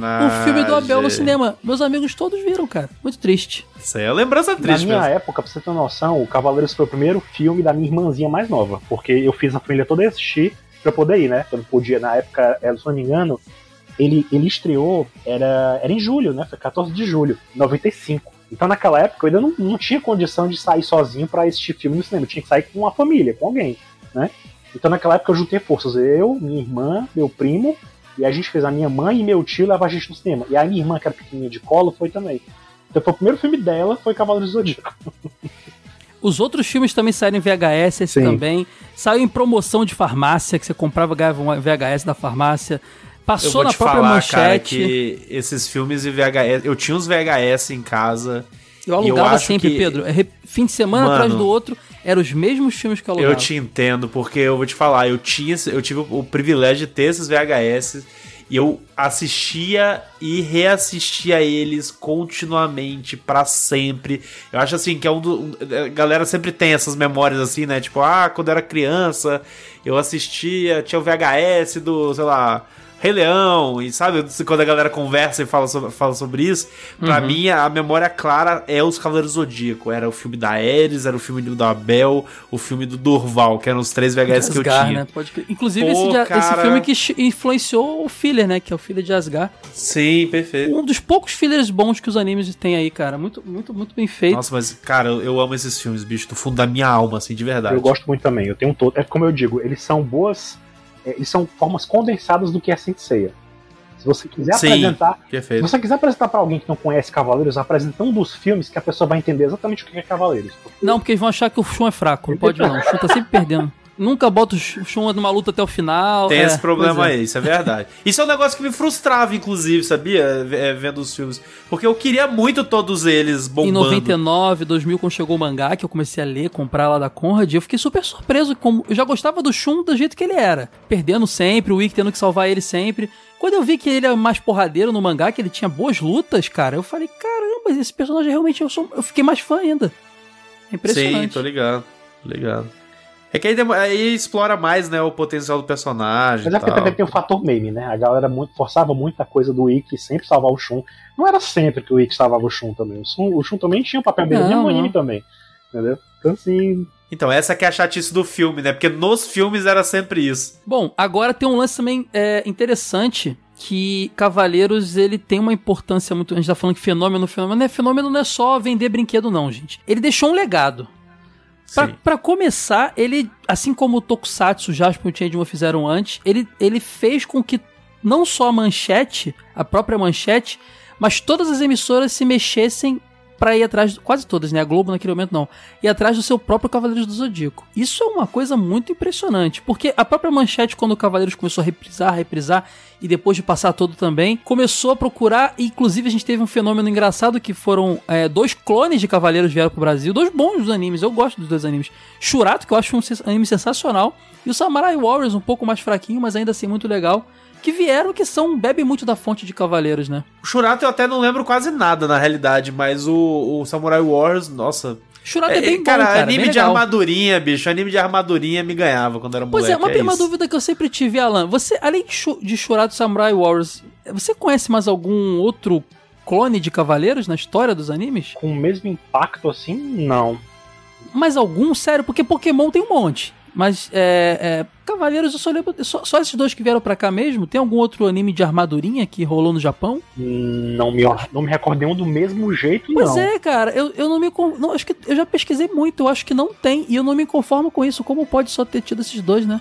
Impressionante. É porque naquela época é, o Cavaleiros te- tro- trouxe essa tendência, né? Essa, essa tradição do herói que usava armadura e tal. Como eu falei, né? Teve essa- esse momento dos mechas. Aí veio o Cavaleiros com esse negócio Sim. dos personagens com armaduras e tal. Aí veio o Shurato, né? Veio o Samurai Warriors. Só que logo em seguida já veio outra tendência. Rei né? Arf também, né? Um pouquinho. É, porque Rei Art mistura É, um pouco de Arf tudo. Tem, também. tem mecha também no meio, né? Então, assim. Ela Ah. mistura essa parada. Dá uma misturada, com, dá uma misturada. Com, cho- com marro, marro, marro shoujo, com mecha, com RPG. É, aí eu até depois- acho bem legal por isso. É, daí pra misturada. frente, daí pra frente, logo pouco depois, né, da, de- naquela época, já era outra, outro momento, já tava surgindo essa coisa dos, dos animes de, de monstrinhos e tal, Pokémon surgiu. Então já era uma coisa um pouquinho mais. acabou sendo mais abafada, eu diria. Não teve tanto, tanto clone, como você pode dizer, né? Como teve Pokémon, por exemplo. Teve Digimon, teve Monster Rancher, teve um monte de coisa parecida, né? Então, o- a gente falou do, do Samurai Warriors e Shurato, mas assim, a própria Sailor Moon foi vendida como uma versão para meninas dos Cavaleiros, era me- meio que essa a proposta quando ela É, chegou é aqui. Infelizmente não teve tanto sucesso aqui no Brasil como teve em outros lugares, não vendeu tanta coisa, mas ficou muito no coração da galera também. Até hoje é uma franquia muito amada aqui no Brasil. Uhum. É, teve mais o quê? Depois tentaram com outros temas, veio o, o Super Campeões com futebol na manchete também, o próprio Hakusho meio que fechando como o último grande anime ele ia estrear também, é, que é uma pegada, sei lá, um pouco mais Dragon Ball, de porrada e tal. SBT trouxe a, a- o Dragon Ball, Guerreiras Mágicas, Street Fighter 2 Victory também. A própria Manchete teve aquela época de. Enquanto o Cavaleiro estava em alta também, no finalzinho, depois dessa transição pra Yu Yu e tal, eles passaram aquelas séries de OVAs do US Mangá, né? Que eram vários. Ah, é, compraram esse pacote norte-americano. Tinha, tinha esse programa no- nos Estados Unidos que era o S Mangá, que era só ova de ficção científica, né? De É. robozão. Então passavam muitas essas, essas coisas. Ah, tô ligado. Na época do Zé Orimer, É, né? Meio uma pegada Exato. Ghost in the Shell, sabe assim, essas coisas. Só que cheio de corte, porque era meio pesado É, os- demais. animes, né? Eles Sim, sim, cara. pesadões, pesadões. Muitos deles passaram na Locomotion depois, que a gente TV a cabo aí, o Locomotion repisou muito desses, desses ovos aí. Eu lembro da animação de Samurai Shodown, que é aquele jogo de luta. É, depois de- disso teve. começou a passar também essas animações de jogos também, pode crer. Uma das animações de Cavaleiro, do, do, do Kurumada, do, do Fuma no Kojiro, também chegou a passar aqui. Chegou em O VHS. Kojiro foi lançado, inclusive, em VHS com o nome de Fumo no Kojiro passou no Brasil? Eu não sabia disso, não. VHS. Passou, era VHS. Guardiões do Universo. Que era, outro, Olha o nome que botaram, Pedro. Guardiões do Universo. que era a música que. que- a, primeira, a primeira música de Cavaleiros tinha esse nome, né? Os Guardiões do Universo, né? Mas chegou a passar na TV ou só Só VHS? VHS. Só não lembro VHS. acho- Ah, tá, entendi. Entendi. Ko- Kojiro e os Guardiões do Universo, o nome. Caraca, pirei, vi aqui. Por quê, Pedro? legal. Por causa da música. Os Guardiões. Pô, pegar o hype, né? Sim, verdade. Eu tenho curiosidade de pesquisar a dublagem pra ver se eles também botaram as mesmas vozes. Que se Não, fossem as era- vozes dos Era do principais- Battle Gota Mágica, mas as vozes não eram exatamente as mesmas correspondentes aos Cavaleiros, não, eram diferentes. Porque no, no Samurai Warriors era, né? Vocês lembram, né? Sim. Era o Era Shiryu, o. Shiryu, o Shu, o É o Yoga, pior que era, né? mesmos dubladores. Mas Dragon Ball, por exemplo, não rolou, né? Assim, essa, essa, essa, essa coisa de por pegar os mesmos, mesmos dubladores. Por exemplo, né, eu lembro que no Dragon Ball original, né? O dublador do Vegeta é o mesmo dublador do Shun japonês. E aqui não teve essa. É mesmo? É, é a mesma dublador. Nossa, imagina o Shun falando, seu verme maldito. Não consigo pensar.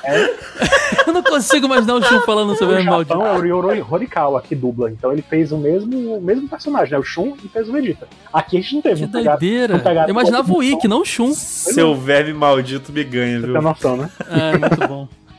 Ou então o Ikki, o, o, ou então o Vegeta falando Ikki! Não consigo imaginar também, cara. Goku! É, não dá.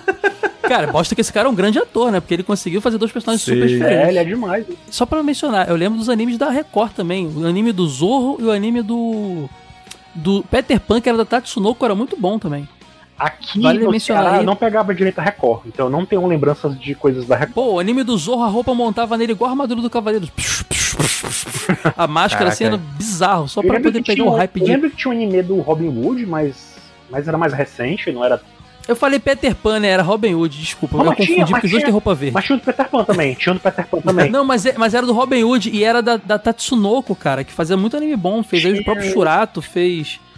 É, Aque- é, Aqueles do. Eu tô com Gatchaman na cabeça, mas é Gatchaman, Gatchaman. Gatchaman É Gatchaman? Era o. É, né? É, pô, Tatsunoko, a Tatsunoko vai mandar muito bem, cara. É. Esse anime do Peter Pan pouca gente viu, mas é muito bom. Tem o do Peter Pan, tinha. A Fox Kids trouxe muita coisa né, daquela época também. Quando passou aqui. A Fox Kids tinha. É, a Fox Kids já foi depois, já foi na, na febre Pokémon. Já vale mencionar que teve um- um- uma leve lacuna após essa febre do Cavaleiro, de alguns poucos anos. Uhum. E aí, em Sim. 99, o Pokémon veio e explodiu. Só que Pokémon é um fenômeno mundial. É, o é, mundo começou. Cavaleiros é um fenômeno meio Brasil, porque na França tinha sido anos antes.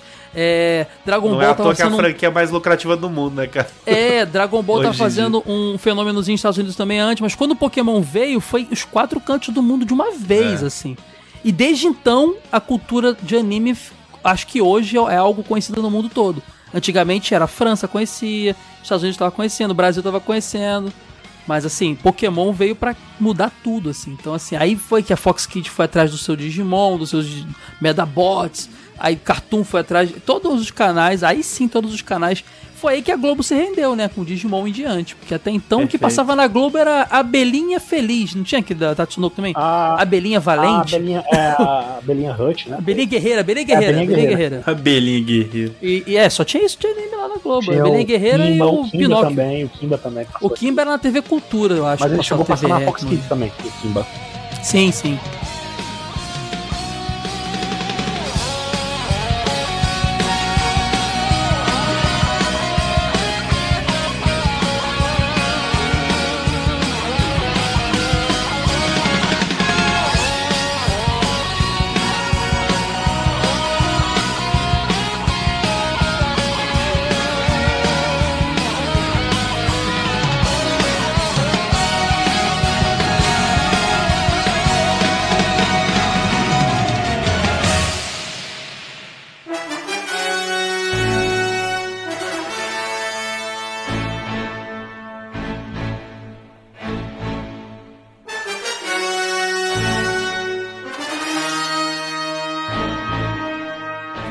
Gente, falando de legado ainda, é, a, gente falou, a gente falou de publicações lá, outro grande legado. As revistas, né? A revista Herói começou ali falando de cultura pop no geral, né? Chamado de revistas informativas. Eu chamava de revistas de cultura pop. Falava de cinema, de séries e tal. Mas Cavaleiros era tão sucesso que a, a herói número um é Cavaleiros. É. E não sei se vocês lembram. Era assim, ó. A 1 era Cavaleiros na capa, a 2 era Tartaruga Ninja, sei lá. A 3 era Cavaleiro na capa. A 4 era, sei lá, Pica-Pau. A 5 era Cavaleiro na capa. A 6 Sempre voltar. era Arquivo X. A 7 era Cavaleiro na capa. Sem sacanagem. Era, Era, assim era era, bem cara. mais sequenciado Cavaleiros do que as outras coisas. Eu lembro que tinha X-Men. Não, mas se vocês forem olhar as capas aí, procura. É, é assim mesmo. É, eu Era, tenho- era pulando um a um. Era tenho- Cavaleiro eu- sim, Cavaleiro não. A, a Herói, inclusive, há uns anos, há poucos anos atrás, eles fizeram um tipo um catarse ou coisa assim, e eles financiaram um livro que contava a história da revista Herói. Ah, eu entrei, eu comprei esse Aí livro, lá eles têm todas as capas também, todas as informações também. Você vê como era, como Legal, o Cavaleiros né? era muito forte mesmo, né? E eles davam altos spoilers, eles, eles davam altos spoilers. Na época não tinha essa cultura. Hoje em dia a galera tem muito medo de spoiler. né? Naquela época não tinha isso. Lá, naquela época a gente, quanto mais a gente soubesse, melhor. Então, assim, a gente tinha umas coisas que eles contavam nessas revistas herói, porque eles pegavam o conteúdo das revistas japonesas que vendiam na Liberdade, né? Eles pegavam na maior cara Sim. de pau, copiavam as, as imagens e tal. Até com as letrinhas japonesas, você reparava? Tinha as letrinhas japonesas, os caracteres na- nas imagens. Sim. Aí eles colocavam lá, o cara dava o resumão do que acontecia, do que ele conseguia ler e tal. E aí ficava, e tinha muito spoiler, tinha os marinhos. Extrair uma matéria de um, de um japonês aleatório da liberdade Aquela, traduzindo. o né? deve lembrar, a icônica, aquela capa da revista Herói que tinha mortos, tinha os cavaleiros assim na capa caídos assim. Mo- é. E tinha a do Shun Hades também, que ninguém sabia explicar o que que era na revista Herói. Shun Hades, essa eu lembro. Essa foi tirada de uma imagem que era de um audiodrama. É. Porque essa era a herói número. Eu tenho aqui ela, deixa eu ver. Era um to- número 18. Então eles com as armaduras V3. Todo mundo falou: como assim? Que roupa é essa? E o Shun tá com aquela roupa, com a ombreira de Hades, aquela cara mais séria que ele tá quando tá incorporado, com aquele colar dele lá do, da estrelinha e tal. E aí, cara. Todo mundo na época não tava muito explicando muito bem, acho que nem os, os- os editores da revista Eles só vieram sabiam. explicar muito depois, muito depois, né? E muita gente nem comprava, né? A gente via na, ban na banca, não tinha dinheiro pra comprar e especulava o que era aquilo. Eu lembro que o boato é que o Shun ia virar O mestre do santuário. O mestre do santuário. Caraca, sim. Nossa, Caraca, era no isso próxima temporada as armaduras vão mudar e o Shun vai virar o mestre do santuário, porque parecia a roupa do E mestre não do santuário. aconteceu. Caramba. E, e o, Aí bugou geral. e a manchete era: O futuro, descubra como continua a saga dos Cavaleiros na TV. Aí você via aquele Shun daquele jeito, mestre do santuário. É muito doido, né? Muito doido É muito cara. doido pensar que, que a gente chegou aqui, o negócio chegou aqui em 94, lá no Japão tinha acabado em 89. Então, assim, a gente, É isso, é a verdade. gente chegou aqui tão tarde, assim, já tinha, a galera já sabia até onde ia o anime, né? E a gente não. A gente ficou sendo alimentado por expectativas e esperanças e tal. Até que vi essa história de que tinha saga de Hades, né? Que só tinha no mangá. E a revista É, Herói só tinha no também. mangá, é, tinha audiodrama É, só. A revista Herói também contou, né? Um resumão da, da, da, saga de Hades também nas páginas, antes de sair o mangá, né? Da- E além da revista Herói, vale mencionar a revista Heróis do Futuro, aí tinha a revista eh, Henshin mais pra frente, tinha a Animax, cara, e aí, cara, revistinha, e, e as revistinhas cada vez mais voltadas pra anime, ultra jovem também. E virou Perfeito. assim, você tinha...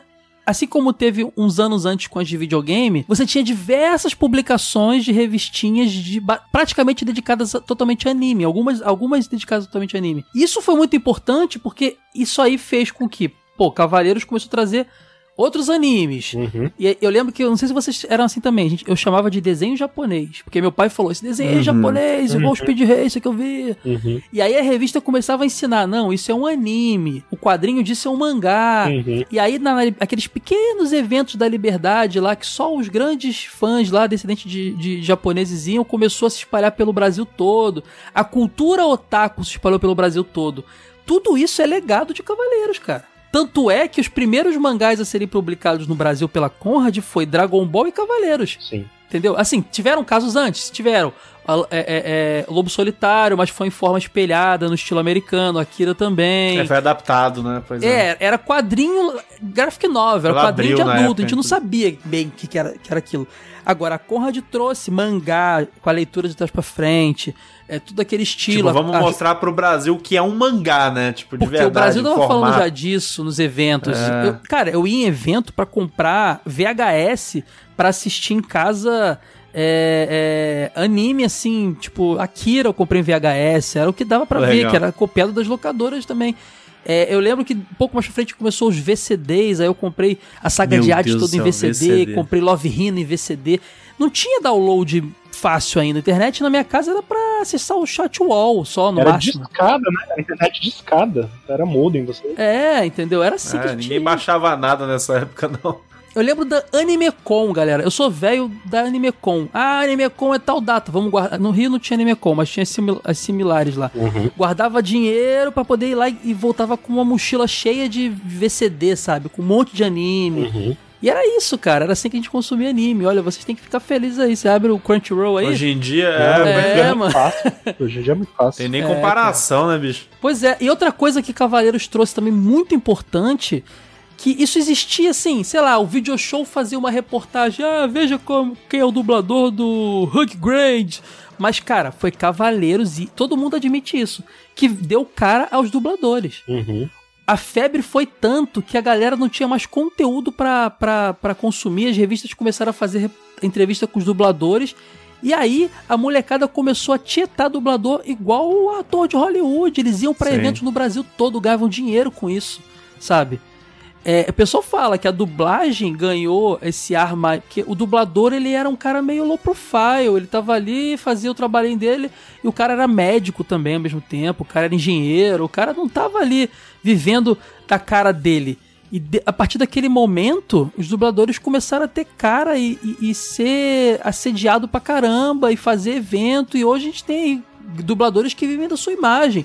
Guilherme Briggs, Wendel Bezerra, pessoas que, que, que monetizam a, sua imagem graças a Cavaleiros, cara. Olha que doideira isso. Isso é muito massa, né? Porque deu um, uma, uma valorizada né, nessa profissão que até então a gente vê que, beleza, os adultos conheciam, mas a juventude não, né? Não tava prestando atenção nisso. E a gente vê que isso acompanhou na realidade, né? Porque hoje a gente tem esses dubladores que nem você falou, né? O, até apontou o Guilherme Briggs e tal. Que é um cara que tá muito difundido na mídia, né? Que tá sempre aparecendo nas redes sociais.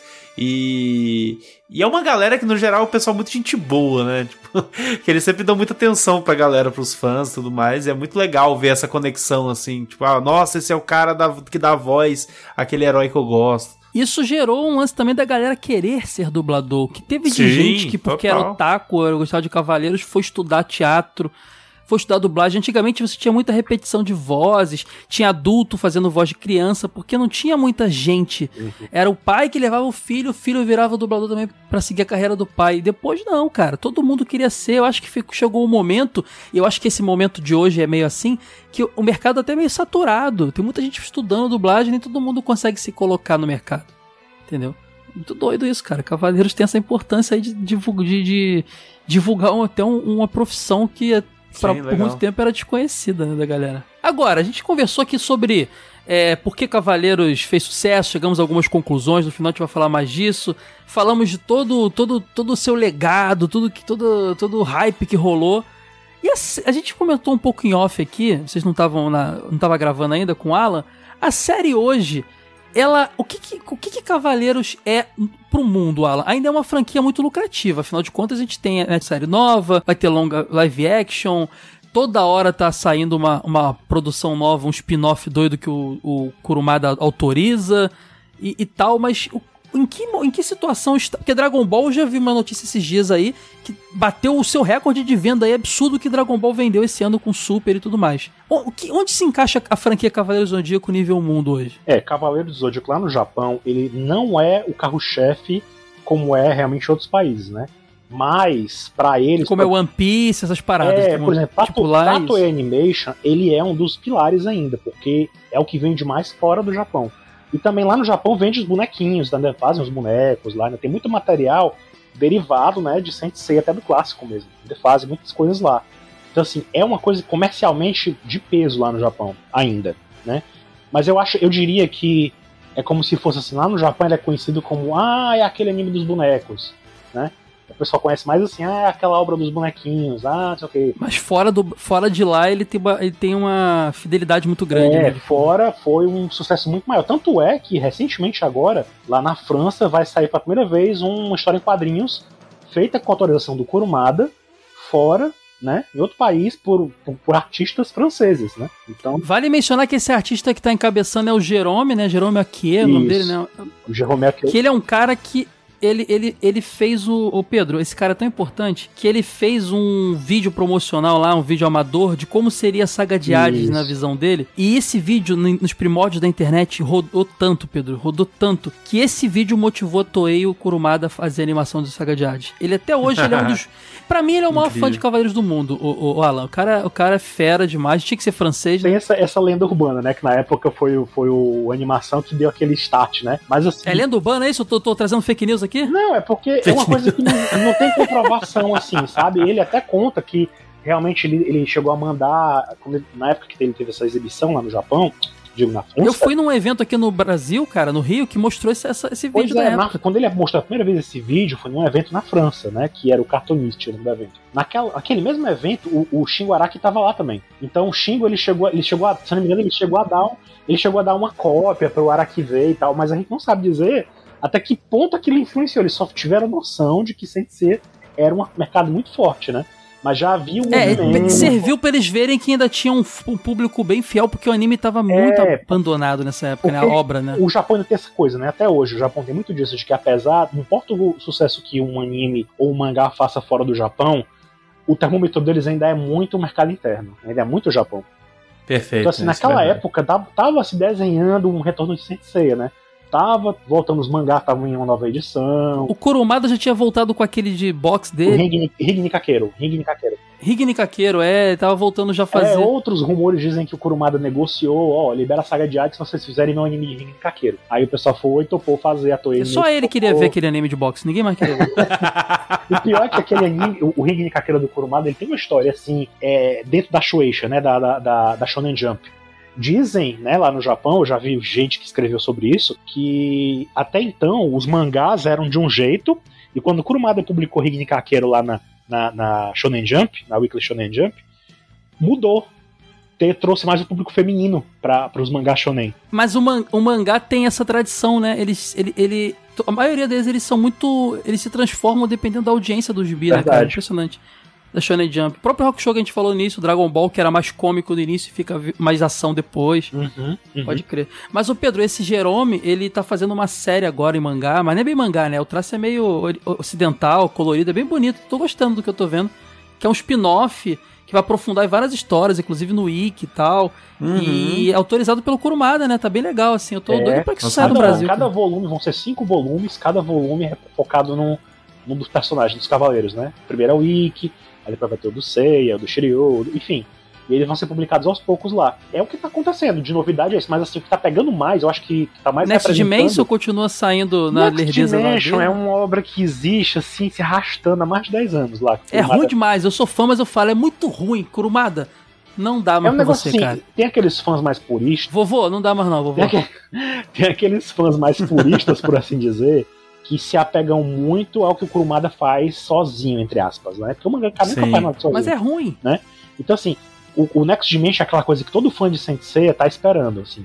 Todo ano tem aquela ladainha, ai meu Deus, quando é que o Kurumada vai lançar um novo capítulo? Ah, Eu também tô, mas é ruim. todo ano, todo ano é, é a mesma coisa. Esse eu vou ser muito honesto, eu nunca nem comecei. Por- Justamente porque eu vi amigos meus falando que não valia a pena, Não, incluindo o Caio. Sabe qual é o lance? Eu acho que parece que ele tá com preguiça de fazer o roteiro, sabe? Tem umas Tô saídas ligado, muito boas. ligado. Parece turma da Mônica, assim, sabe? Parece uma sátira cavaleira. Turma da assim, quando o Kurumada, Não, quando o. Kurumada resolveu é, ampliar o universo de, de Cavaleiros, o primeiro foi o episódio G. Que inclusive chegou aqui também Uhum. pela Conrad, né? Foi logo em seguida o mangá E tá saindo pela New Pop agora, Agora tá em pré-venda, edição, né? Eu já, já fiz a minha. Inclusive, link nesse post. Tava doido pra falar isso, gente. Nesse post tem um link com todas as. Uma seleção de coisas de Cavaleiros, desde DVDs a quadrinhos e coisas do tipo. E você comprando esse link, você tá ajudando o projeto Super Soda. É um link de parceiro. Então compre lá os seus quadrinhos de Cavaleiros. Eu fiz uma seleção caprichada aqui pra vocês, de fã pra fã. Até o Next Dimension que é ruim, mas vale comprar. E vocês vão ajudar a gente aqui no projeto. Então sempre vá lá em supersoda.com.br, no post do episódio, vocês vão conseguir comprar também. Siga aí, Alan. Fiz o jabá, Não, que pois delícia. é, então aí você vê o episódio G Ah, nos me anos meteu assim, O orgânico. episódio G veio dos anos 2000, focado mais nos Cavaleiros de Ouro, uma história antes do Seiya e os outros amigos dele lá virarem Cavaleiros, né? Aí depois veio Lost Canvas, né? Aí logo coladinho com Lost Canvas veio Next Dimension também, né? E eles se propunham a contar uma, uma mesma história de ângulos diferentes. É porque o Lost Canvas, a história que a gente sabe é que a, a... foi a Shori Teshirogi que fez o Sim. Lost Canvas, não foi? Sim, sim. Ela teve acesso a algumas anotações, umas ideias do Kurumada pro Next Dimension. Então ela reaproveitou alguns nomes de personagens, tipo o tema, né? O próprio Alone, É. mas fica só nisso, cara, porque depois ela vai É, lá, pelas, lá dela. pelas tantas, a- o- os mangás eles vão se distanciando um do outro e viram universos paralelos, né? Só que o Kurumada nunca abordou muito bem como é que isso funciona, né? Como é que isso se explica. Fica muito na cabeça dos fãs. Então aí vem aquelas dis- discussões de o que é canônico, o que não é canônico, enfim. Essa é uma das tretas que existe no fandom de Saint Seiya. Mas fora isso, aí teve, depois teve Saint Show, né? Agora recentemente Saint Show acabou, agora tá tendo Darkwing, né? Que é uma série também. Darkwing, que é um. Ô, ô, Pedro, Darkwing é um. Como é que é o nome mesmo desse gênero? É... Ele é um Isekai. Isekai do Tô Cavaleiros.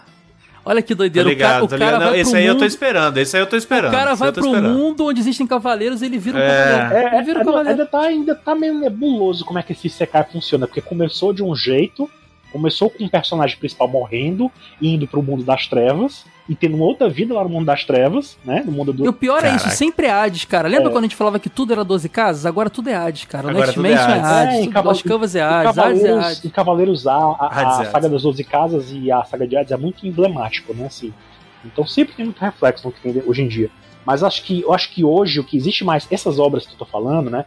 Até mesmo o live action que tá- foi anunciado e não saiu ainda do papel, né? Não, aliás, saiu do papel, mas não saiu nem trailer nem nada, né? Ele. São, são todas coisas que não têm o mesmo peso como tem os jogos hoje em dia, os jogos de celular. Eu acho que Sensei hoje em dia é muito Verdade.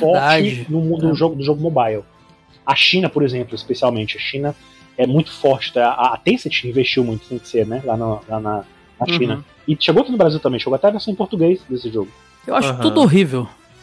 É, também não é, não jogo é, não é minha Pay to win, cara, não dá pra mim Pois não. é, Tem não que é, pagar minha, pra não pra é minha praia também, mas é uma das coisas que contribuem para que ele gere muita receita lá pro Japão. Oh, e as artes dele são maravilhosas.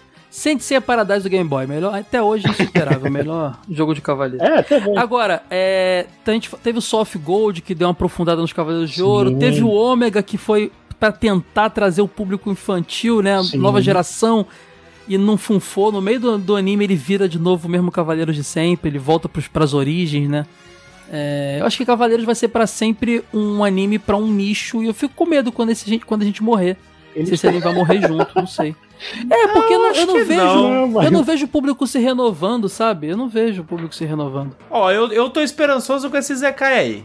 Não tem ninguém botando fé, mas Pô, eu, Logo eu quero Zekai, ver. Pedro. Logo o Zekai. Cara, eu- pra você ver que eu sou o cara que não assiste Izekai geralmente, mas Izekai, aí que tá, Caio. Izekai é um gênero que conversa com o jovem. É verdade. Bomba pra cacete. É muito. Tanto que toda temporada de anime que lança aí nova, cara, é 6, 7 Zekais novos rolando. E Verdade. se estão produzindo 6, 7 Zekais por trimestre, é porque bomba. E é porque consomem. Ou seja, Izekai de Cavaleiro do Zodíaco talvez pegue o coração da juventude A aí, maior cara. audiência da TV brasileira é um Zekai, Big Brother. Eles são transportados pra uma.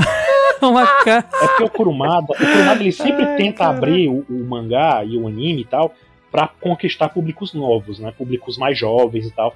A saga de Hades teve uma tentativa de sair de- até certo ponto, né? Apesar de ser voltado mais pra galera Ela é ousada, ela é madura. ela assim, tinha um, um tom diferente, mas enfim. Aí tem o Ômega, como você falou, o Soft Gold, era mais voltado para os bonequinhos do que a banda queria vender, dos Cavaleiros de Ouro, né? A Sentia Show foi uma abordagem mais feminina, por assim dizer, apesar de também ser um, mais um, um show, um shonen que qualquer outra coisa. Tinha É um shoujo que. É uma shoujo que virou shonen no meio do caminho também, né? Impressionante. Aí ele é, como ele é publicado na Champion Red, ele é, tecnicamente ele é um shonen também. Então, assim, Não, sim, mas ele foi vendido pra- como um, uma roxo, pelo menos era o que a imprensa falava. Uma roxojo de cavaleiros. assim, É, a entendeu? imprensa, especialmente a imprensa brasileira, se confundiu muito, né? Muita gente vendia e dizia que Sentia Show era uma, era uma, era um- uma versão de cavaleiros trocando os homens pelas mulheres. O que não tinha nada a ver uma coisa com a outra. Sentia Show era uma história paralela, né? Com outros personagens, onde o Seiya também estava lá, o Shiryu, o Shun, estavam lá também. Só que enquanto eles estavam lutando contra os Cavaleiros de Ouro, o Santuário e tal, as meninas estavam enfrentando a Ares, né? Estavam Enfrentando outros personagens. Então, assim, Isso. tinha outra história. Chegou a render anime também, só que não, não foi muito não teve aquele, né? Não, não, não, não pegou. foi fraco, Foi 10 viu? episódios que não foram, né, foram muito complicados, porque não, não eram nem fiéis muito ao anime clássico, apesar de se beneficiar do visual do anime. E tem, era fiel ao mangá. A história era muito diferente do mangá. Era fechada em si mesmo, assim, de um jeito muito diferente. Então, assim, não, deu muito certo. E, e essa animação da Netflix, Knights of the Zodiac, lá que a dizem que, virada, né? Quando o Netflix trouxe o que é pra pegar o público norte-americano e mais jovem também ao mesmo tempo. Mas né? também não, não, não, não, não foi também lá essas coisas, né? Eu não sei. É ruim, foi mal feito. É ruim. Pois é, eu não sei se é porque. A gente pode até teorizar, né? Talvez é porque as pessoas que adaptaram sem ser em novas versões. Antes disso, né? Teve o filme Lenda do Santuário também, chegou a passar no Brasil, que era também um outro reboot de Cavaleiros, né? Com o visual mais mecânico, né? Das armaduras. e tal. Caraca, essa daí eu gosto, viu? Hum, Ah, o, o, o, o longa 3D, né? Isso. É, eu não gosto cara, também eu não, gosto. cara. Mas eu não Nossa, gosto só gosto. porque eu acho muito corrido, né? Porque Pois já é. espremeram muita história Assim, ali. A galera, isso eu não sei se é porque as pessoas que adaptaram Cavaleiros depois e hoje em dia não pegaram a essência do que é Cavaleiros. Eles sempre tentam dar uma modificada pra tentar agradar o público. É, tudo mudou muito. Eu acho que dessas obras que tentaram pegar um público novo, sinceramente, eu acho o Ômega foi bem feito. Mas eu, eu realmente acho que a molecada não, não. Os elementos base de Cavaleiros a molecada não quer. Talvez esse, Zekai agora. Só para o pessoal entender, Pedro, meu público aqui não é majorita- majoritariamente otaku. E Zekai é esse anime que o pessoal é transportado para um outro mundo. Basicamente, bem resumido é isso. Digimon, Guerreiras Mágicas, tem Shimuyo, El Hazard, esses animes. Desse tem Shimuyo não, acho que não, não, perdão, mas é o Hazard. Esses animes onde o- a pessoa. Tem outros padrões, né? Mas ele vai para um outro mundo e vive altas aventuras lá com a galerinha do barulho. É. É basicamente é isso o Izekai. Hoje em dia a tendência mais moderna dos Isekai é fazer é aquelas coisas do personagem entra num jogo, entra no outro mundo, né? É. Tipo Sword Art Online, né? Que a pessoa entra num jogo. Lembro de hack, lembra do hack? É. Eu, sou tão velho que eu lembro de hack. Então, assim, tem esse- essa pegada hoje em dia. Quando você pega os mais modernos animes, é sempre isso. É sempre a história do cara que vai para um outro mundo de jogo, ou coisa assim, vive outra vida diferente. Esse Darkwing dos Cavaleiros, ele ainda não se mostrou nesse mesmo elemento. Ele se apresentou inicialmente como um Isekai, mas até agora não, não, não chegou a se mostrar, de fato, o potencial que a gente vê dessas obras mais recentes, entende? Ele é, ele é, mas ao mesmo tempo ainda não chegou lá, entendeu? Ele se apresenta como, mas não chegou lá ainda. O legal de Cavaleiros é que sempre tem essa parada de revelando as coisas aos poucos, né? Isso. Isso é bem bacana. Sempre foi legal esse Cavaleiros, você vai descobrindo quem é o vilão aos poucos, tudo aos poucos, isso é bem interessante.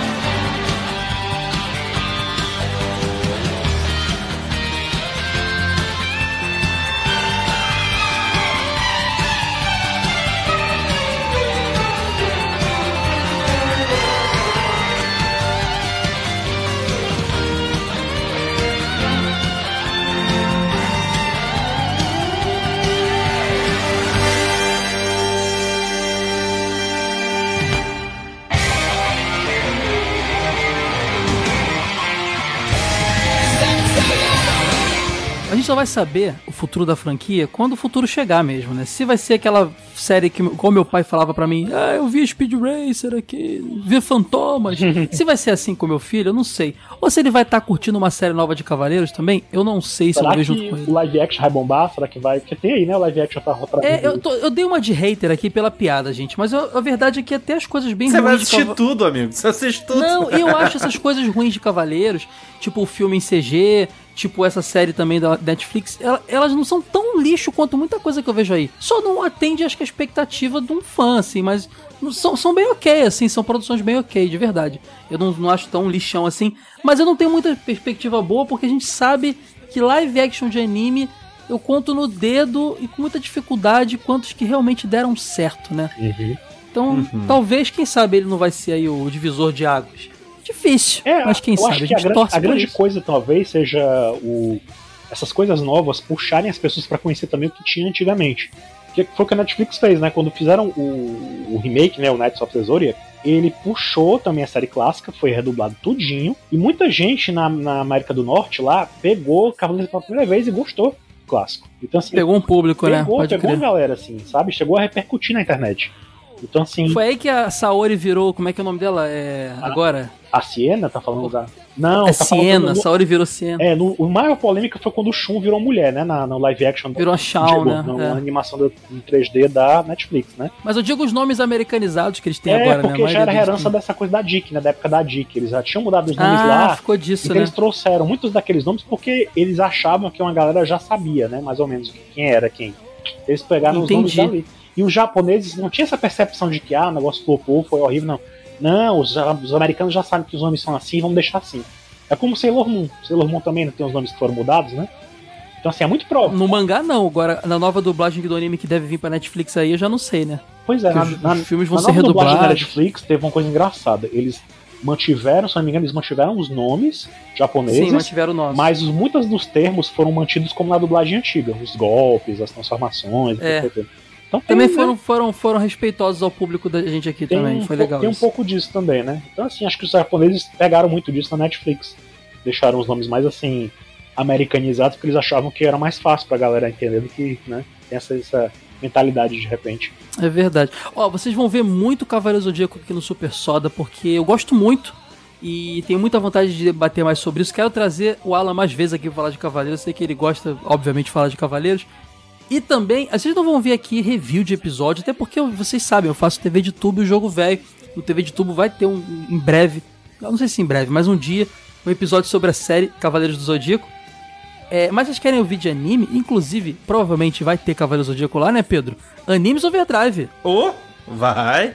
Vai, eu te... e esse episódio é prometido teu, né, cara? A gente, a gente já falou isso várias vezes, inclusive, É, né? nos programas. O que o Pedro diz não se escreve, né? Diz não se escreve. Vamos, vamos ver aí. Até porque a gente gravou lá, né, Soul of Gold, né? A gente não É gravou a verdade. série clássica, mas gravamos Soul of Gold. Foi uma pressão minha, ninguém queria fazer. Deixa aqui meu. Tem meu- muito caos aí pra contar. Tem causa do nostálgico. Tem aqui, eu quero abordar muito isso, cara. Eu quero falar muito de bastidor, de obras É, mais, menos os jogos conhecidas. também. Tem muita jogos. coisa. Quero mencionar muito aqui também esses aspectos, tipo esse debate hoje sobre debater o fenômeno que ele foi. Uhum. Vai ter muita coisa legal, inclusive deixem aí nos comentários desse site, desse post do, do, do do que vocês querem ver aqui. Eu já tô com uma pauta programada, até comentei com o Pedro já, de falar do fenômeno de One Piece também, que é um que merece Ó. ser comentado, porque o negócio parece que a cada ano só esquenta, não acaba esse- essa, essa fonte de One Piece. Eu quero entender, porque é um anime que eu não entendi até hoje. É impressionante. Eu já pensei em fazer uma pauta aqui sobre K-pop. Eu quero que venha a galera de K-pop me falar o que que é o K-pop de verdade, porque eu não consigo entender. Tem muita coisa legal que eu quero fazer aqui no Super Soda. Vai ter muito debate legal, sempre com uma galera muito bacana.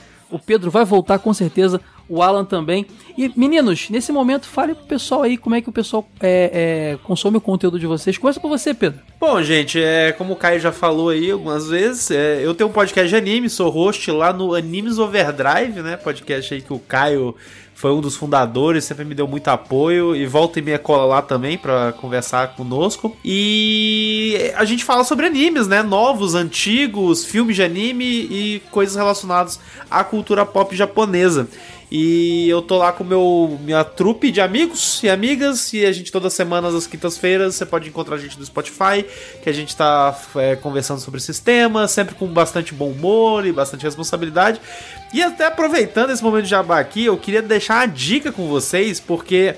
Um dos meus colegas lá e amigos do Animes Overdrive é o Matheus Bianese, que é amigo do Caio também. E o Matheus, aqui pra combinar com o programa, ele trabalha no IGN Brasil e ele fez um vídeo uma vez, gente. Vocês podem encontrar no YouTube chamado Como os Cavaleiros do Zodíaco Dominou o Brasil. E esse vídeo é muito legal. Então fica a dica aí no YouTube e ajuda a prestigiar o trabalho desse meu amigo aí. Beijo, Bianese. Eu sei que com certeza ele vai estar ouvindo esse episódio também, porque ele gosta muito do Caio. O Beres não gosta de mim, não, mas eu gosto dele mesmo assim. Eu sei que, que Gosta, sei, tô aqui pra. Não, mas ó, vou falar uma coisa, Benese. Esse teu vídeo, ele serviu de base pra essa pauta, hein? Olha aí, cara. é, não foi um, sabia. um dos aí, vídeos ó. que eu consultei. Tava lá Maneiro. tudo pimpom com aquele bigodinho dele sexy lá naquela Ah, cara, é esse vídeo é maravilhoso. Eu acho que vale É muito bom, a é bom, pena. muito eu bom, gosto muito muito legal. mesmo. Mas assim, também pra galera, vocês podem me seguir nas minhas redes sociais pessoais, né? Arroba Pedro Lobato, tanto Twitter, Facebook, Instagram. Vocês podem me seguir lá, que eu tô sempre falando de anime, de quadrinho, colecionismo, tudo. Então, é isso. E novamente, Caião, meu querido, meu lindo, obrigado, velho, novamente. Obrigado por estar aqui comigo nesse, nesse momento de for- formulando o conteúdo novo, Pedro. Foi muito importante pra mim você ter Tamo vindo. tá? juntasso, irmão. Tamo Valeu juntasso, você sabe disso. E Alan também é uma pessoa que eu tenho um carinho muito grande, conheci há pouco tempo, mas quero ser teu amigo pra caramba. Mesmo você tendo me sacaneado no comercial lá quando você perguntou qual era o meu Olha isso.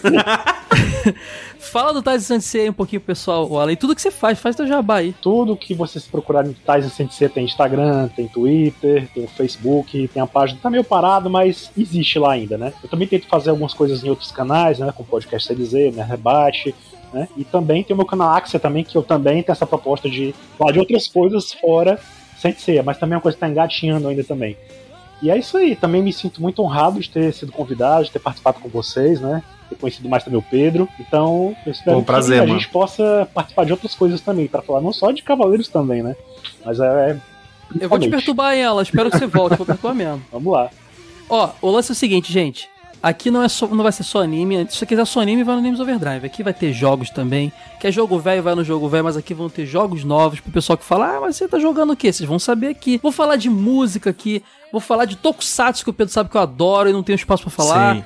Vou falar de quadrinho, que é uma coisa que eu adoro. Gente, aqui é um lugar pra gente bater papo. E eu quero falar do que vocês acham legal também, não é só o que eu acho legal. Deixa nos comentários ideias de temas. O que, que vocês. O pessoal sempre perguntava, Pedro, pô, você faz muito review de jogo antigo, desenho antigo.